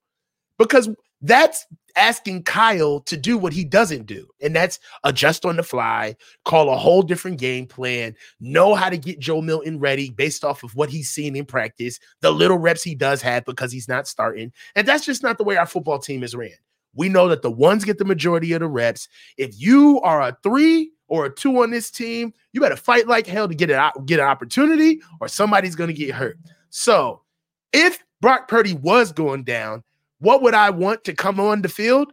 Another Brock Purdy or close to it. So Kyle can keep calling the same plays so he can stay in the same scheme because the offense is about Kyle. Okay. That's why Brock is so special. He's able to spin whatever Kyle puts out into gold, right? That's why this is the Niners' way now. We got to get quarterbacks that know how to translate what Kyle wants. I like Jordan Travis if we were going to do that. I don't want another quarterback on the team that's a completely different skill set from what we already have starting because you do see that on teams, right? You see the mobile quarterback where the pocket passer may be the starter and the mobile quarterback may be the backup because not only is he a change of pace, but if they played, if he was to go down, now the game plan is out anyway for our old quarterback. We'll just come in with this package and run with this. That's traditional, but that's not what we do. If we have a back, we we saw what our happens what we saw what happens with our team when quarterbacks get hurt. Go back to Philly. Brock got hurt. We call the same exact stuff. We call the same exact stuff for the backup quarterback to come in. Like Kyle is not changing. All right. So I but want a quarterback that looks like Brock. One, here's the one thing. I don't need I don't need him to look like Brock. I need him to well, play. not literally look like Brock, I, but have the same skill set rather. But the, the one thing about Brock that that that people don't realize is that he's got high level mobility. Mm-hmm. He really does. So, um, like I look at Brandon Allen as a, a, just a stopgap. Like, like okay, Brock goes out of the game. It's the mid fourth quarter. You need someone to come off the bench and and finish the game. That's it. You need you need Brock's out for one game. You need someone to start one game. That's the guy. But I if if if uh, if uh, Brock went down for half the season, I'd feel much more comfortable with Sam Darnold than Brandon Allen. Why? Because Sam Darnold has bigger stature. He there's more things you can do with him. He's just a bigger talent than Brandon Allen. Brandon Allen, I think, is is probably a better relief pitcher off the bench. I'm just looking at Joe Milton and I'm saying if Brock were down for any period of time, who could who could I put in there that could actually really do something? Shot in the arm. Yeah, I, I think that. Joe's the guy. The other thing is if you go and I, I did the deep dive on the guy, the guy is a unique guy. I mean, he has it's taken him a while to harness his immense physical ability, but you're also talking about a kid who's the oldest of seven children. So he's kind of been kind of the adult in his family for a long time. He's also Anquan Boldin's cousin. Of course, Boldin played for the Niners. Pedigree. Um, he's also really, really mature kid. This kid's already graduated with a bachelor's degree uh, from the University of Michigan in 2021. And now he's working on a second bachelor's degree at Tennessee in a totally different field. So, you know, he's just a, he's a very mature kid. He moved uh, to Orlando uh, from uh, from where he was living for his freshman year of high school. Uh, he was roommates with Hendon Hooker for a couple years at at uh, Tennessee, and and he's just you know you hear him interviewed, you can kind of tell that this you know it's been he's already kind of been examined and and studied and you know, been he's felt the scrutiny because he's such a crazy athlete. Uh, and Michigan was such a big, big spot, you know, to be. Mm-hmm. And then, you know, this kid's played. The other thing is, this kid's played in two big conferences, the Big Ten and the SEC. And when you can play in the Big House and in Knoxville, those are just, you know, we're talking about hundreds of thousand, a hundred thousand plus people in those places. Um, I, I, I just think there's a lot of proven uh, elements to Joe Milton. So we'll see. We'll see where he goes. But I I'm looking at the the the draft breakdown, and they have him listed as the 10th quarterback in the draft. Uh, Caleb one, Drake Maye two, Jayden Daniels three, Penix four, Bo Mhm. Nix five, JJ McCarthy six. This is the one list. One other list, I see McCarthy in front of Penix and Nix. Mhm. Then there is seven is another guy that is really intriguing to me. The MVP of the Senior Bowl was Spencer Rattler, who you know was at Oklahoma and then transferred to South Carolina. He's pretty freaking athletic at six He's from feet, here. 200, 215 pounds, very athletic kid. Um, and he's I, I kind of like what I saw from him in the bowl game or in the uh in the uh, All Star game. Then There's Michael. maturity issues though. I've been hearing like I've heard some off-field stuff about Spencer Rattler. That's not Okay. too Not good. uh, yeah. Then there's Michael Pratt from Tulane, who I think is pretty decent. You mentioned Jordan Travis, then Joe Mhm. Milton, then Sam Hartman, then Devin Leary, then Carter Bradley, who I kind of like from uh, South Alabama. Mhm. Uh, then Austin Reed from Western Kentucky. Western Then Talia Tagovailoa, who's only 5'10 from Crazy. Maryland. There's Phil Jurkovec from Pitt, Brennan Armstrong from NC State. So and then he goes down the list, and Keaton Slovis is down at 24. Um, Jesus. and not a big Keaton guy, but but Milton to me is intriguing, and to me that is the kind of pick that you could make and go, what Joe Milton fell to the fourth round. I mean, 150 means the I think what uh what 30 1 through 30 is the first round, 1 through 65 is the second round, 1 through 100 is the third round. So we're talking about like fourth, fifth round for Joe Milton. Mm. He's 6'5, 245. I mean, he's he's a house. I just, you know, I just don't want him see him. I just don't want to see him running quarterback power over and No, I over you. again. I hear you, but it but that is the kind of mid-round pick that would make me go, fuck yeah. That's an amazing. Yeah, That's that an is a amazing that is draft. a that is a kind of like that's a nut grabber pick. Like it's like you know It's a- what we're it's a home run swing. guy. It's yeah, a home run it. swing in the middle of the draft, you know. Um, but all right, um, I'm coaching baseball, so I got a jet. But let, right. let's finish with one. We, we let's go supers after we hit one last question. I threw this to Chase Senior. It's my it's my holy trinity Niner topic. Give me your. I want three names. Three names. Okay, Your DC pick. Your number one choice for DC okay. your number one choice for the pick at 31 and your number one choice for the free agent signing um you know the niners usually come up with one big free agent signing at least they have the last couple of years Mhm. um i'm gonna alter my i'm gonna alter mine from what i said to chase senior yesterday i went i went with one first round pick i'm gonna switch up my first my i went with one uh, free agent i'm gonna switch that up but Mhm. DC first round pick, one free agent. Who are your three guys? All right, for the DC, uh, I would go with Mike Vrabel. I think that the fact that he's a linebackers coach um, by trade, he actually played the game, um, which is what we need. I feel like with Salah and DeMeco being there, um, and also I feel like he would bring a sense of calm to the sidelines. Where I've had the opportunity to see his bedside manner on how he is on the sidelines, and he had he he brings forth that that player, that rah rah player, but it's more from a responsibility standpoint. He's gonna look a play, he's gonna look Chase Young in the eye and say, What the hell are you doing? What are you doing? That's not enough. Mike Vrabel is going to say that. And you're not gonna have to ask him during this during a press conference. You're gonna be able to see it visibly happening on the sidelines, right?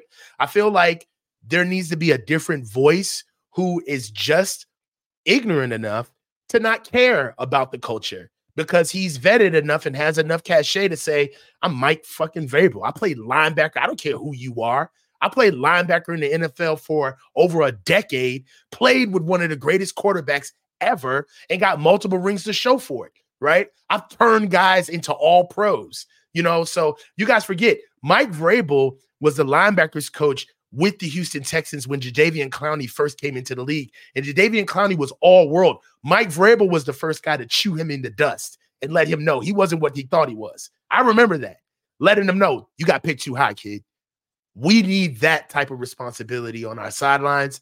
I feel like it'll break through the inertia of keeping guys of guys slowing down some of the effort issues, what we expect. And also, you know, iron sharpens iron. Like him being the DC and literally being over what I, in my opinion, which is kind of like the best group in on our defense consistently, which is our linebackers. I think we would need a guy like him to get a younger guy. I wouldn't mind right Mike Vrabel putting in a call for a young linebacker that he believes in in the draft. I'd take that pick right? I take Mike Vrabel being on top of Jalen Graham and Dee Winters and turning them into what they need to be, and them being in their second league and understanding that Mike Vrabel is looking at them like they're rookies still. Like, no, you need to be better. So I want Mike Vrabel, and then also, I think that he would rub off on a lot of people. I think there's a lot of there's some immaturity and some things that just isn't in his way of uh, in his way of handling business where people would kind of play the act in front of him because he is that serious of a man. I, I would like Mike Vrabel. Um, for my pick, Amarius Mims, of course, if he falls to us. Uh, I would love to get him at 31. Um, if we can't get him at 31, I would take Zach Frazier out of uh, I would take Zach Frazier out of West Virginia. If not Zach Frazier out of West Virginia, got to go with Graham Barton. And only reason why I like Graham Barton is because Graham Barton can actually play center, guard, and tackle. So you kind of get more bang for your buck with Graham Barton. Um, the last question was number one free agent. Number one free agent that I would get. Um, uh, if I couldn't, if I had to, Lloyd Cush- Lloyd Cushenberry. Okay. I'd love to get Lloyd. I think um moving Jake Brendel off that, moving Jake Brendel off of that contract and putting in like a stout guy that's athletic, that can run, and he's not going to get bull rushed. Um, I think Lloyd would be a great addition to our offensive line. All right. I'm going with so you got Vrabel as your DC, Amarius Mims, and Lloyd Cushenberry. Mm-hmm. Is that that's right? Yep. Those yep. okay, those are your three. I'm going, I'm gonna go, I'm gonna stay with my Bill Belichick. You want Bill? I'm gonna. I want Bill as the DC. I'd be happy with Gus Bradley, but I want Bill. Um, my draft pick.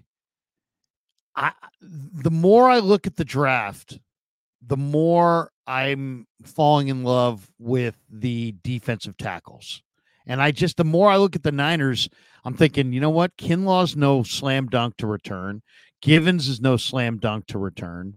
Uh, Armstead is old with foot and ankle issues and knee problems. You just mentioned you'd love to cut Javon Hargrave. I'm kind of right there with you. So I don't see a lot of there there in the middle of that defense. And so I'm going to go defensive line in uh, in for the next two here. I'm I, you know and I and I do like, you know, especially after I watch that kid Greenfield and I like LaDarius Henderson, and I like, um, you know, I, I love Christian uh, Jones from uh, Texas, and I love Henderson from Michigan, and I love Javon Foster from Missouri, and I love this kid Greenfield. So I'm going to go defensive line, and you know, there's there's a couple guys I really really love.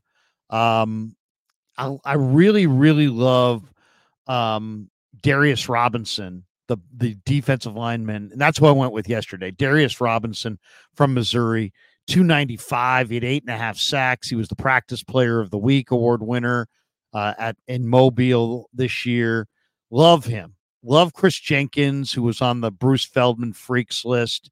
Um, but he doesn't, you know, he only had two and a half sacks and I, he gets moved. I mean, he's like a little bit more like Mazi Smith. He's a little bit more of these like workout warrior that doesn't quite produce very much. So that kind of worries me. Uh, ask Dallas fans about Mazi this year. And then I love T'Vondre Sweat, but I just, you know, I don't know that you can have an interior guy that gives you no pass rush and T'Vondre Sweat doesn't give you tons. Right. Um, the the other guy, the other Texas kid, Murphy, Byron Murphy. I, love, I like Murphy.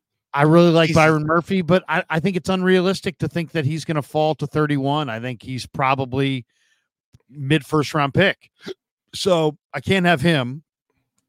I can't I can't project somebody who's projected to go 15 to 17 for 31. I mean, I, I could, but I mean, it's just, you know, why bother? Can't have So- that many dummies. Like, Yeah, somebody's I mean, gonna exactly. wise up. Somebody's gonna be like, what? No. Um, exactly. so I, I the guy that I love, the more that I study him, and I, you know, and I I do love Michael Hall from Ohio State, you know, but he he wore 50, he wears 51. Uh he's 6'2, 290, and you know, he's more of a movement guy.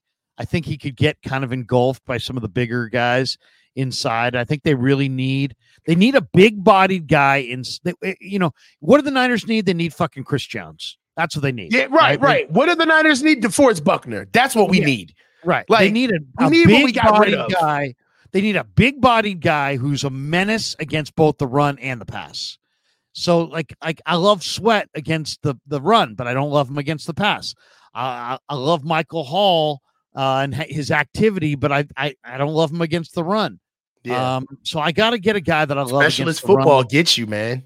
Yeah. Specialist football kills you because now The you got all of these guys that are good at this one thing. But when it comes to the league, you need we need more, man. We need you to be good at everything. he there's a guy who Tankathon has at 68 in their draft, and I would take him literally at 31. His name's Rook Aurora Aurora, and it, it's spelled O R H O R H O R O. O R. Yeah, Rook Aurora Aurora Hororo. Horo spell the first name. R U K E Ruke first name. Uh, Second name is O R. H O R H O R O. Ruke Orhorhoro, 6'4", 290 out of Clemson. Oh, Nigerian, but he's from Niger, Lagos. This guy is freaky. He wore 33 for them, but he go watch his film and watch this guy's movement ability, strength, um, pass rush, run stuffer, plays with leverage.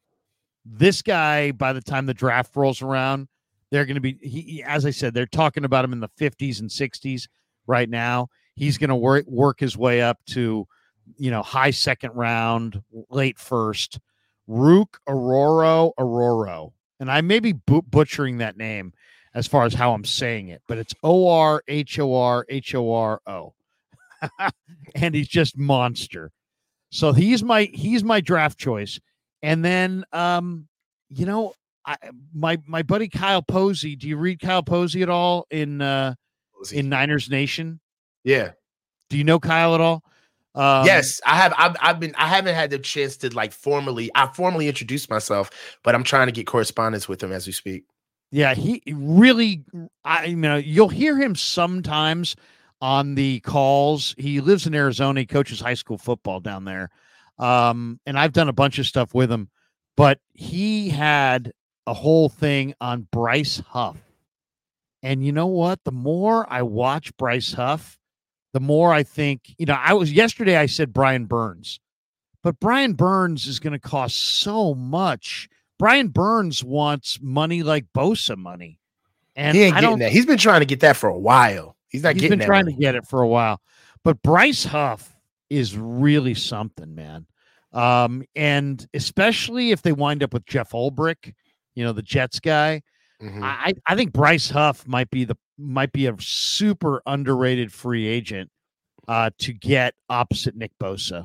I don't know how much you've studied of Bryce Huff, but Bryce Huff, you know, with the Jets this year, just the motor revs really high. Mhm. Um, he just How is he he against the run? he's he's not a he's not as good against the run, but he is just a the guy is just I mean, you know, he, I think he's he's big he's good enough to he's two he's 6'3 255. He's only 25. Uh so he's kind of a little bit of a late bloomer. They have a bunch of other guys. Um I just think that when you look at Bryce Huff, you know, he played college ball at Memphis. He's now he's played four years in the NFL, so he's going into his fifth year in the NFL. But he busted out this year. He had two sacks, two sacks, three and a half. This year he had ten. and um, I just I, I really like him. I think he's he's um he's a the motor is unbelievable. He plays with leverage. He comes firing off the edge.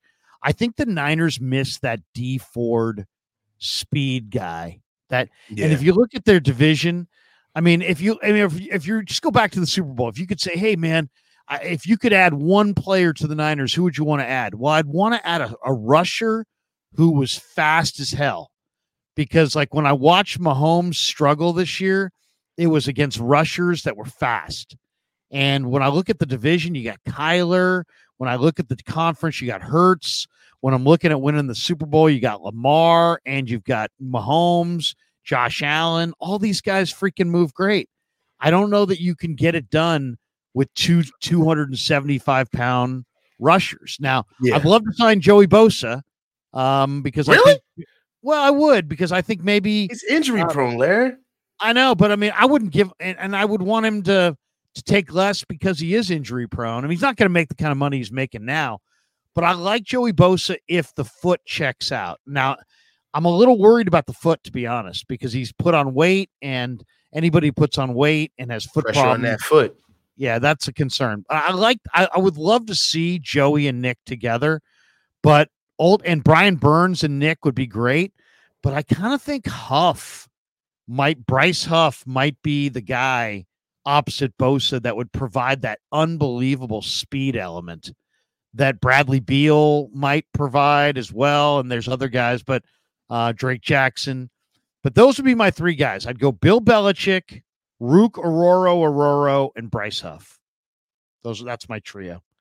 Um, and and and once again, people would be like, dude, you got through this thing. Your top free agent isn't an offensive lineman, and your top draft pick isn't an offensive lineman, and yet you say offensive line is your number one need. I get it, but um, You're just being like- realistic with what you think they'll do. and also, I, I'm just looking at the board the way it plays, and I think the you know Ruke Orhorhoro is super special, and I don't think he'll be there in the second round. And they need a Chris Jones, and I think this kid's a Chris Jones type. He's he's big, strong, fast, and dangerous. So I, I love those three guys.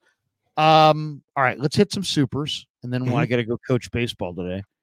Uh, Allen or Alien Dijin. I'm playing our 2024 matchups in Madden. Only three of our 17 opponents are scrubs. The mountain climb is going to be steep. It's going to be a tough schedule this year coming up. We got the AFC East and the NFC North this year. So that would be what New England, Buffalo, New England, Miami, Buffalo, and the Jets. And then we got uh Chicago, Green Bay, Minnesota, Oh, and uh Detroit. Detroit. yeah, Yeah, and then we got our next our our our three off games are the three number one seeds of uh three random conferences. So I know we got the Chiefs. I know we got Tampa because they won their division. Who's the other team that won their division? Dallas? Do we got Dallas again? Yep, Dallas won the division. Yeah. So we got Dallas, Tampa, and Kansas City, I believe. Plus AFC East, which is Miami, Buffalo, New York Jets, New England, NFC North, which is Green Bay, Detroit, Minnesota, and uh Green Bay. No, uh Chicago. Chicago. Yep. So that's our schedule. It's always it's never easy. Nothing's easy. Damon Dickerson says Deebo is is in essence the best gadget player ever. In the, if this offense is going to take the next step, it can't have a gadget player as a focal point. Hmm, that's interesting. I agree with that. Like we got to get traditional. Like at this at the, at in the Super Bowl, there wasn't where where were the screens for Deebo? Where were the end arounds? Where were the now routes? Where were the tunnel screens? We didn't see any of that. I think we saw Deebo get one handoff from the backfield. Did we in the Super Bowl? I don't think he Uh, did. I don't I don't know if he did. Yeah, I I, don't think this. he did. The guy that reminds me of Deebo in this draft is Malachi Corley for Yep. Western Kentucky. I mean, they call him the YAC King.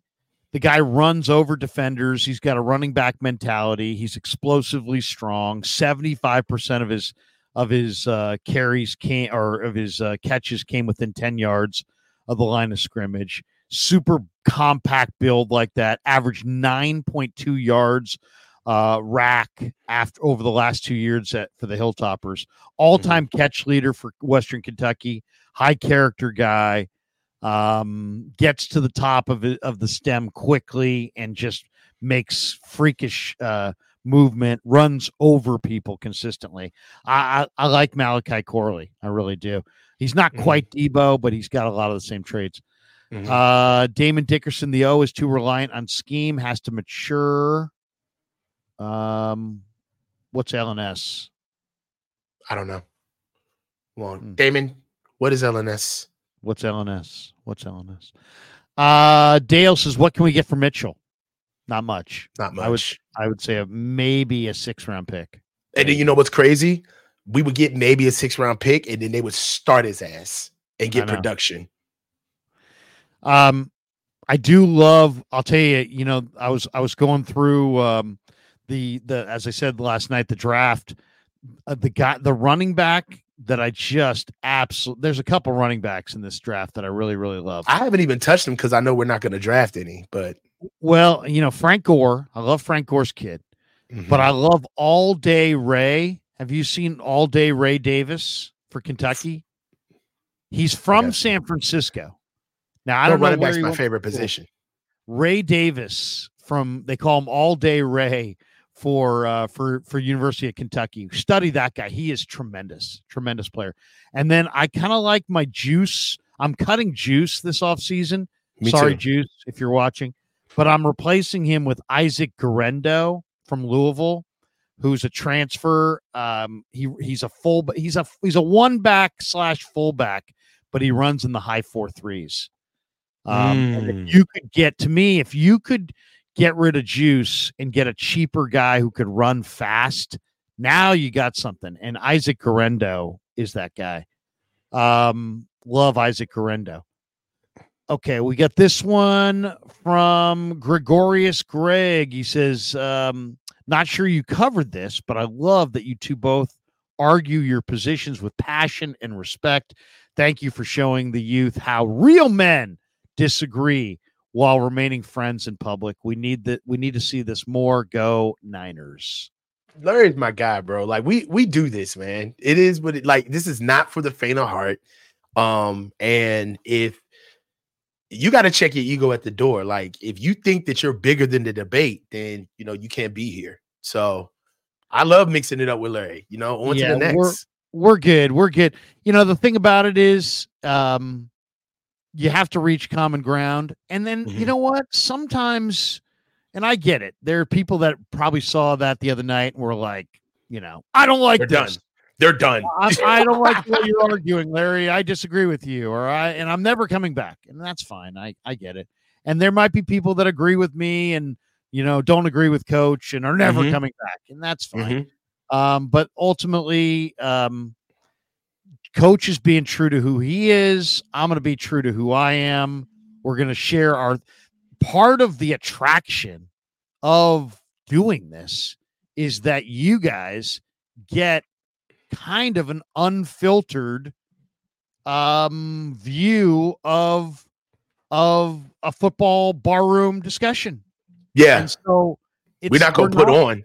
we're not on CNN. We're not on ESPN. We're not on major market radio. But guess what?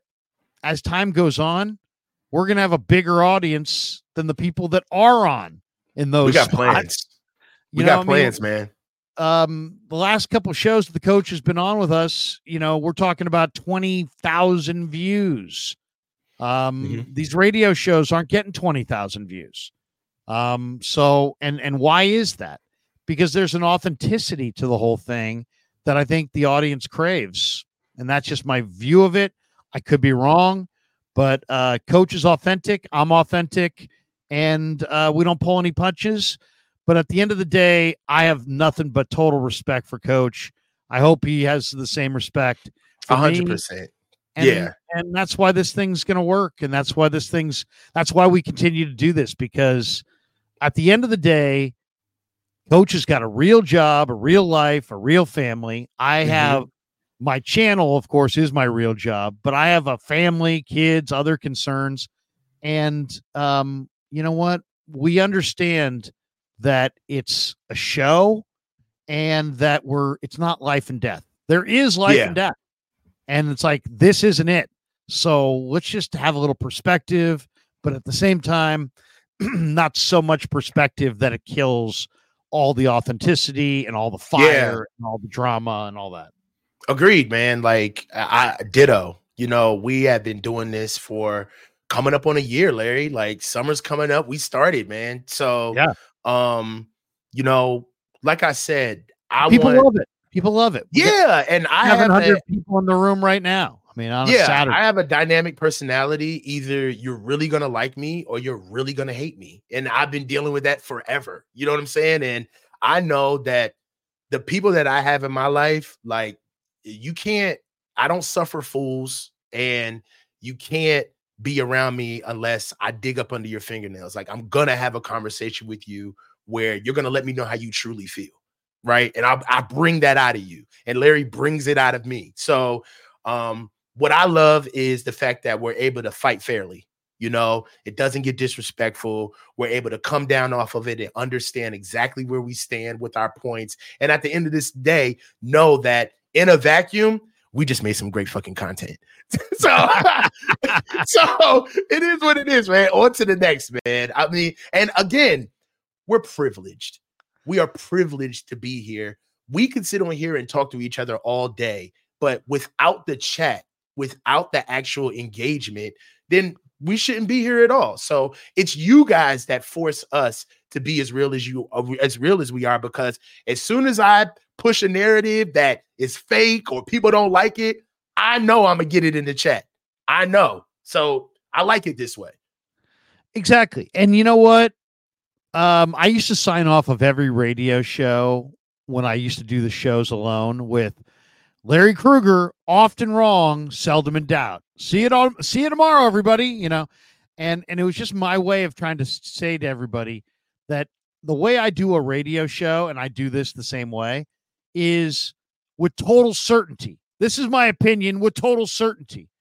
But at the end of the show, I think the one thing I always wanted to acknowledge to everybody is, but I could be wrong. You know what I mean? And Yeah. It's like, you know, it's like, um, I'm trying to get it right, and I'm going to give you my straight opinion, and it's uh, my honest opinion today. It's not, Mhm. it's not, uh, it's not concocted. It's not bogus. It's real, but I could be wrong. You know, and um, there you go. And to me, if that's that, that means a big deal because Mhm. if you can't say I could be wrong, I don't know that I want to debate people like that because then you're so and the word for that is entrenched and Yeah. dialogue like like I think there are people that will put things in the chat that will make me change my opinion on a player because I feel like they're they understand that player better than me. There's Mhm. times where I will sell, I will say something on the show, and I'll see people in the chat. You know what? You've convinced me, Krueg. I now like that player. It's literally So- happened between us where Right. we've come in on a premise and you've come in on one side, I've come in on the other.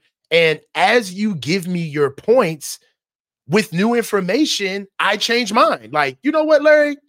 I understand where you're coming from. You know, one thing about this space that's very, very uh, noticeable is content creators who elevate the conversation and content creators who try to police the conversation where they're constantly telling you not to listen to somebody somebody's wrong somebody doesn't know what they're talking about. I have the real story and the truth of the matter is is that the the information that we all have is open source. Nobody has an inside leg more than the other and it's it's really our job quite honestly to give our points but also make the situations that the fans see malleable so they can have a platform to speak their mind as well. So if we're not having engagement, then we're literally just blow we're blowhards, just talking to ourselves. So it's literally about having the conversation. No doubt. No doubt. Um, where are we on this chat? Okay, we got this one here. Damon Dickerson, if Keon Coleman from Florida State falls to 20, do the Niners move up? You know, he's super intriguing because the, the catch radius is massive. We're talking about a big guy who can sky for the ball and scoop it off the turf. So, I Mhm. mean, a guy like that's really intriguing, and um, I like him. I like other receivers a little bit more, but um, you know, the one thing about the one thing I know from scouting is take take a look at everybody, and then when you get to some of these schools like Georgia, LSU, Bama, Florida State, go take a second look. Yeah, go take a second look because there are guys you know there who can play yep. who didn't play, like Robert Beal junior mm-hmm. you know, and others. Um, and and you also got to understand. Sorry to cut in, Larry, but with those big schools, there's a lot of marketing with those schools too. These guys are there's a lot to make sure that these guys look good. Okay. So they get more reps than usual. They don't ask to, they don't get asked to block on certain run plays. You really gotta highlight films can fool you, man. You really gotta watch full t- tape of the kid and understand the context of how he's attacking the game. Because uh, the big schools can fool you, man. The big names. Yeah, that's it's well said. You know, the thing about it too, I'll tell you, you know, it's so funny. You said highlight rule highlight films can fool you. You know whose highlight film absolutely fooled me? Who got you? Hakeem Butler, who was an Iowa State wide receiver. If you watch the highlight reel, mm-hmm. it was awesome.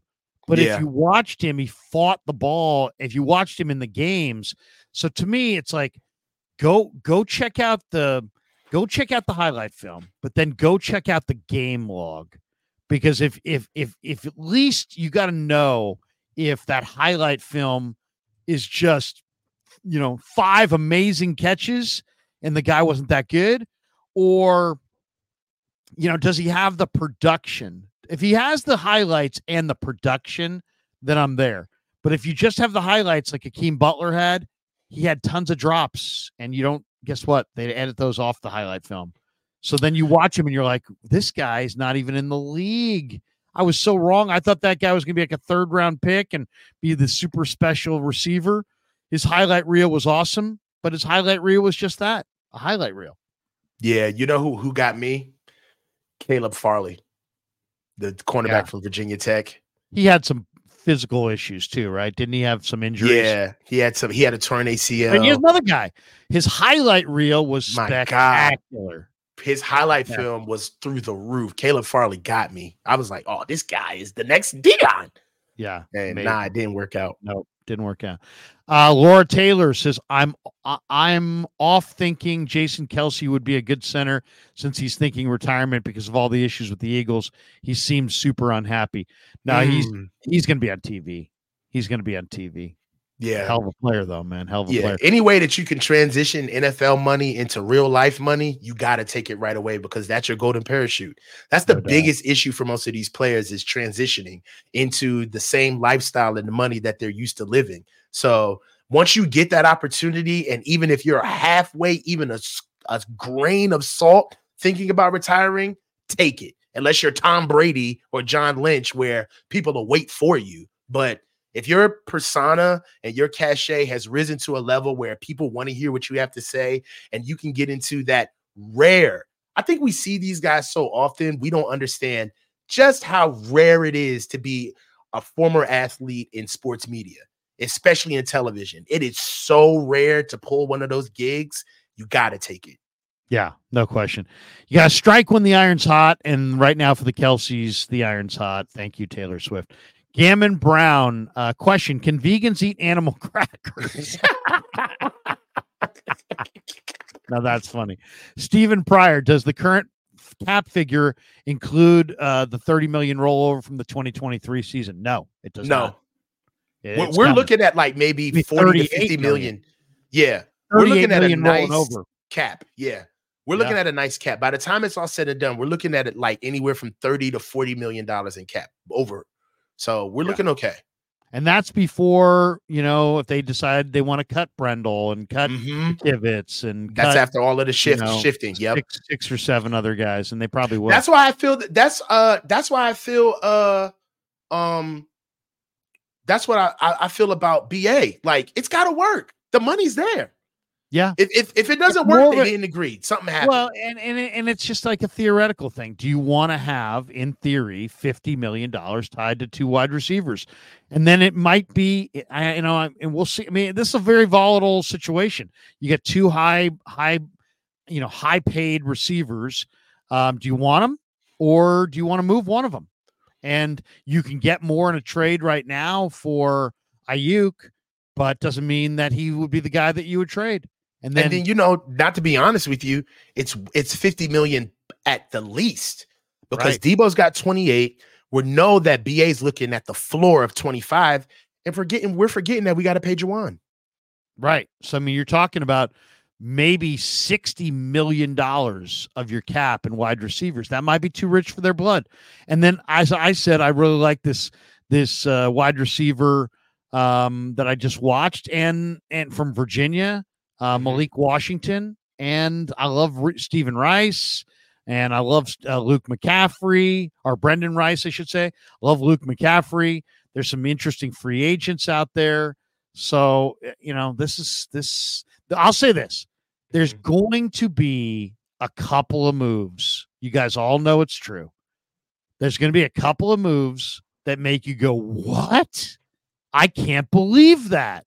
It never plays out just according to the script. There's always like some, whoa, didn't see that coming. So we'll see. Mhm.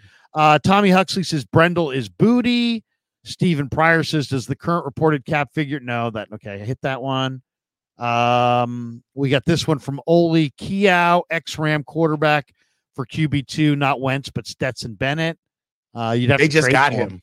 Yeah, Yeah. he's on a rookie deal. He he's he's not a free agent. Uh, Mon Green Eggcorn says silence is deafening on the defensive coordinator hunt. Only Tim Kawakami came in on an internal gossip and cold press day Friday. Larry and Coach, this is is this telling for a big hire or a Giants big name disappointment? Thoughts as of Saturday, Brandon Staley. Um, This was I a would- perfect comment because that's exactly what it is. It's either a big name that that they Larry brought this up. I don't want to step on you, Larry, but Larry brought this up before the show. Larry said that it makes you think that the Niners are gearing up for a big name because they didn't want to bury it on a Friday, right? So Right.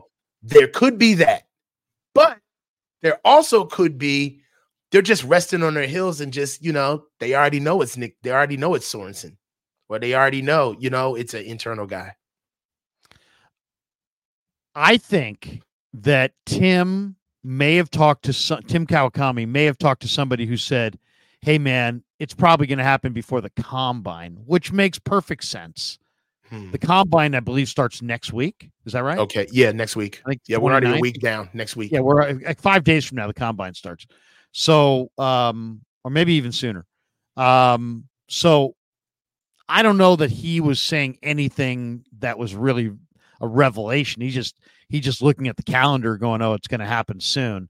Mhm. Um, and soon is kind of relative. I mean, eh, I don't know. I'm not saying that Tim doesn't have sources, but soon could be anytime. But I would say Monday or Tuesday would probably be the day. My read on it is this.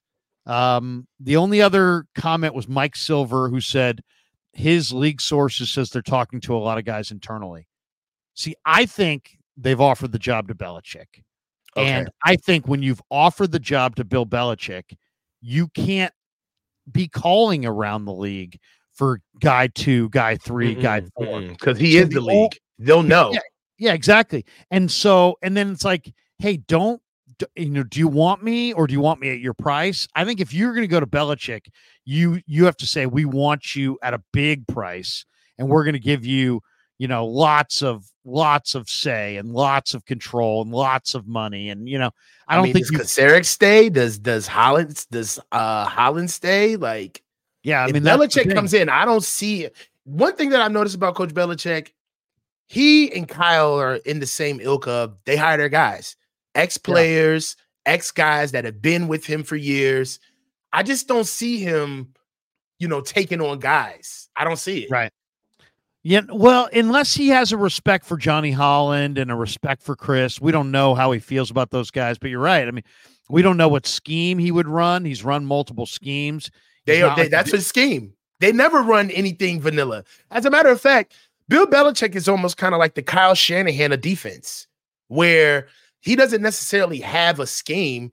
He has certain archetypes of players that he loves to draft so they can be used for situations. But on any other day, man, I seen Bill Belichick at 335. I seen him in 425. I seen him in 4-4. Bear. He doesn't he's he doesn't discriminate discriminate at all. He'll run no, anything. He's a genius. He plays yeah. to the talent that he has.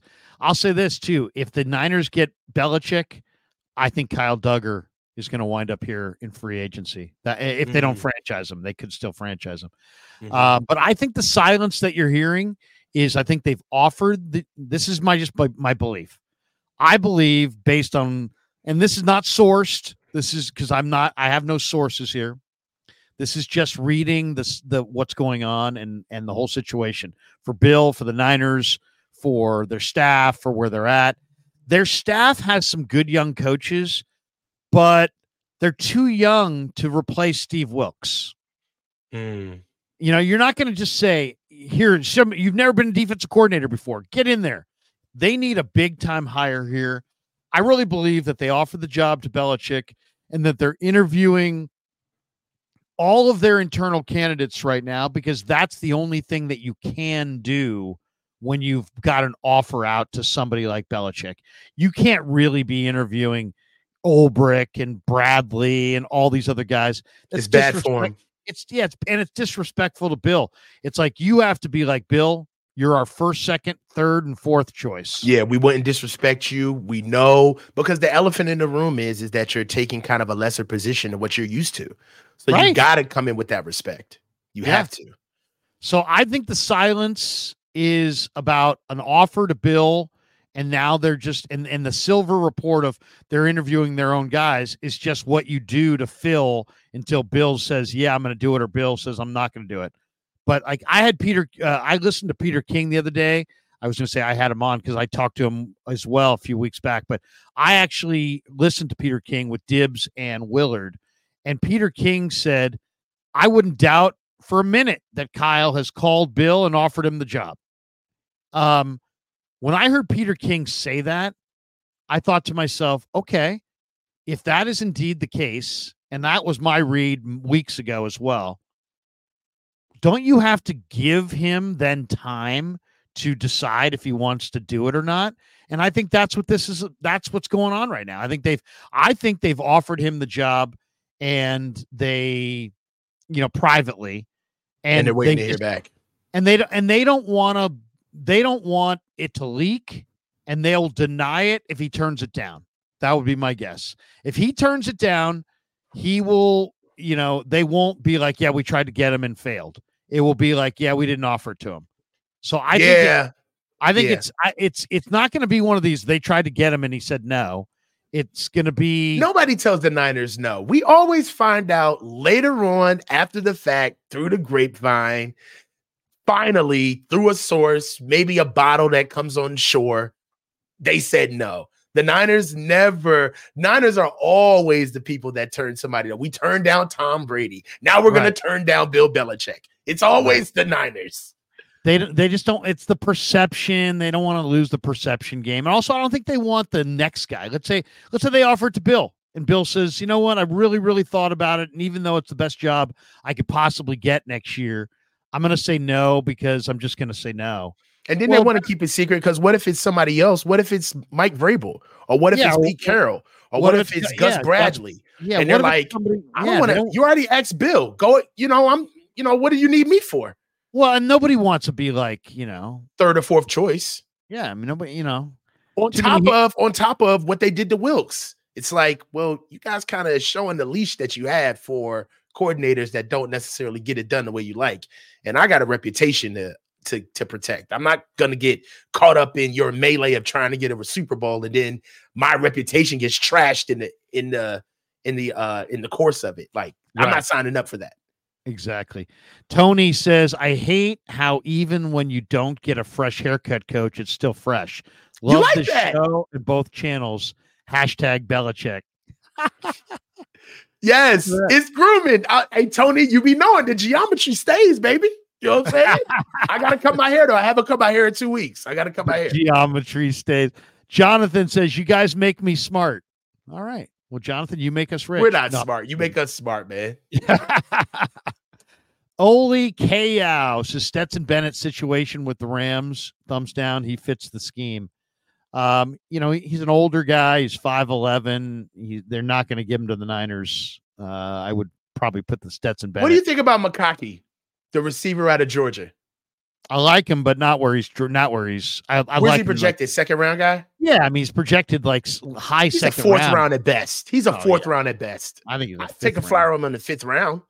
Yeah, I, I do too. I mean, I like his ball skills. I mean, the, the Mhm. ridiculous ball skills. I mean, he's, but um, I like him, but I don't like. I like him if if you have Aiyuk and you have Deebo and you're looking for um like like some team like Philly has DeVonta, they have AJ Brown, and they just want that slot guy with the sticky hands. I think he makes sense, but I don't see like Puka Nacua or anything. I don't see No. anything like that, but I think he's got. He's, there's no question he's productive. Mon Green Eggcorn correction. Thumbs down on Staley. Bring on the hoodie. Yeah, nobody wants Brandon Staley. Come on. Bro. Drippy Dad says first draft pick needs uh, to be a never satisfied avid attitude. Yeah. Yeah. Whoever you get in the first round has got to be the right guy for your culture, not Mhm. just the right player. Mhm. All right, coach, what do you got cooking the rest of uh, your Saturday? Uh, Hey man, gonna Home meet up. Uh, maybe uh, Beth, Bed Bath and Beyond. Yeah, Not a little sure- bit of. Uh, Not sure if we'll have enough Trader time. Joe's. Not sure if we'll have enough time. Tarjay going. Uh, now I'm gonna take the boy out. Uh, go see my lovely woman. Uh, and just go have a good day, man. You know, we worked hard for the week, so uh, let's just enjoy the rest of the weekend. Sounds good. One last one. J Dog Boston. If I'm dead, what the heck am I pay- paying Kyle for? If I have to go out and pay the greatest coach ever twenty million to be my DC and have the most talent in the NFL, well, it's you on wax, J Dog. Yeah, I It's- mean, I don't think you'd pay him twenty million, but you might have to pay him twelve five. I think I think you might have to pay Bill Belichick two years and twelve. That's a, that's an angle, though. Do you think Kyle's ego is bruised in by the slightest the fact that he's reaching out to Bill Belichick? if if he, hypothetically, we don't even know if they're it's a reaching out. No, I think it's a great point. But why it works is they're both both egos are taking a hit. Um, Bills would take a Mm, hit, I like that. but Kyle's would take a hit, and that's why Right. works. You know why? Everybody passed on Bill this year. right? This Yeah. This so this is kind of better too. I like this that. Yeah. let, let's be totally honest about this. Okay. This the Niners DC job is far and away the best football job that Bill Belichick can get for next season. Mm. He's not going to coach in college. He's not going to be a DB coach. There are no more head coaching gigs. The Niners are a Super Bowl contender. They've got a quarterback. They've got an offensive, you know, czar in Kyle. They've got a mature, you know, general manager in John Lynch. They're an iconic franchise. I wouldn't even be surprised if Jed and Kyle busted out Eddie to try to recruit Bill because Bill has so much respect for Eddie. And if Eddie there was there when Eddie went to the Hall of Fame a couple years ago, coach, the Niners played New Mhm. England and that that year and Belichick went into the presser and was like, "Will somebody ask me about Eddie DeBartolo?" Because he wanted. So somebody asked him a question about Eddie DeBartolo, and he talked for like 15 minutes about Eddie DeBartolo. Is that on wax? Is that is that on camera? I think it is. I, think gotta, it is. I gotta watch I, that. I, I, and it may not be 15 minutes. It may be like eight minutes. right, but right, you right. know what? It, he talked extensively about his love for Bill Belichick. I would type in Bill Belichick on Eddie D, um, Eddie DeBartolo, and just see what pops up in a story or somebody either recapped it in a story for sure, but maybe the audio is out there. I was from a conference call with the media, and he talked for a long time about Eddie. So there's a love there. And if Eddie, if the Niners somehow use that connection and had Eddie pick up the phone, I do think that Bill would respond to Eddie. And you think Eddie's still connected to us that way? No, but this is a unique situation. I mean, this is a very unique situation. I know Eddie loves the Niners. I know, I know he's yeah. I mean, I know he's still very much all in on the Niners. Um, if Jed asked him to do that, I think he would do that. I think happened would. in November 16, 2016. Terse Bill Belichick talks openly on uh, Eddie DeBartolo. Uh, is I want to audio there, Can I read this comment? No, nah, yeah. it's just it's just all right. Uh, so I'm gonna read it right now. Patriots Patriots coach Bill Belichick isn't normally one to offer useful insight when speaking to the media, but on a conference call with Bay Area reporters Wednesday, Belichick broke from his pattern of football specific cliches to gush about former 49ers owner Eddie DeBartolo Jr., who's been honored, who's being honored at halftime when New England travels to play San Francisco. DeBartolo was enshrined in the Pro Football, Hall of Fame this summer, and his bust will be on display at the 49ers Museum. Here we go. Eddie and I actually go back a long way, Belichick said. I go back even further with his wife, Candy. When I was a kid, my dad grew up in the Struthers of Ohio, and her family, her parents, were great friends of my grandparents. They honestly had a lot to do with the opportunity my dad and ultimately our family received and knew Eddie through her. I have yeah. tremendous respect for Eddie. We competed against them for so many years when I was with the Giants in the NFC. Every game was a monster game, playoff games, the conference games. They were always great, great competition. I have so much respect for Eddie, the organization he built with the 49ers. I think his selection into the Hall of Fame is long overdue. Yeah. No, I I, I got to jump because I got to go coach baseball at 11:30, but that to me could be the ticket to uh, Belichick coming to the Niners. So anyway, I like it, Larry. It. It's a little bit of a hope and a dream, but we'll see. Coach, have a great week. We'll talk to you uh, later this week. And thanks to everybody. Peace. Thanks for uh, supporting the Krueg Show. Support Coach's channel. Everybody like and subscribe over there. Bang, bang, baby. Have a great day, everybody. Peace. Yeah, never met a man I've been scared of. Careful, you won't get exactly what you asked for.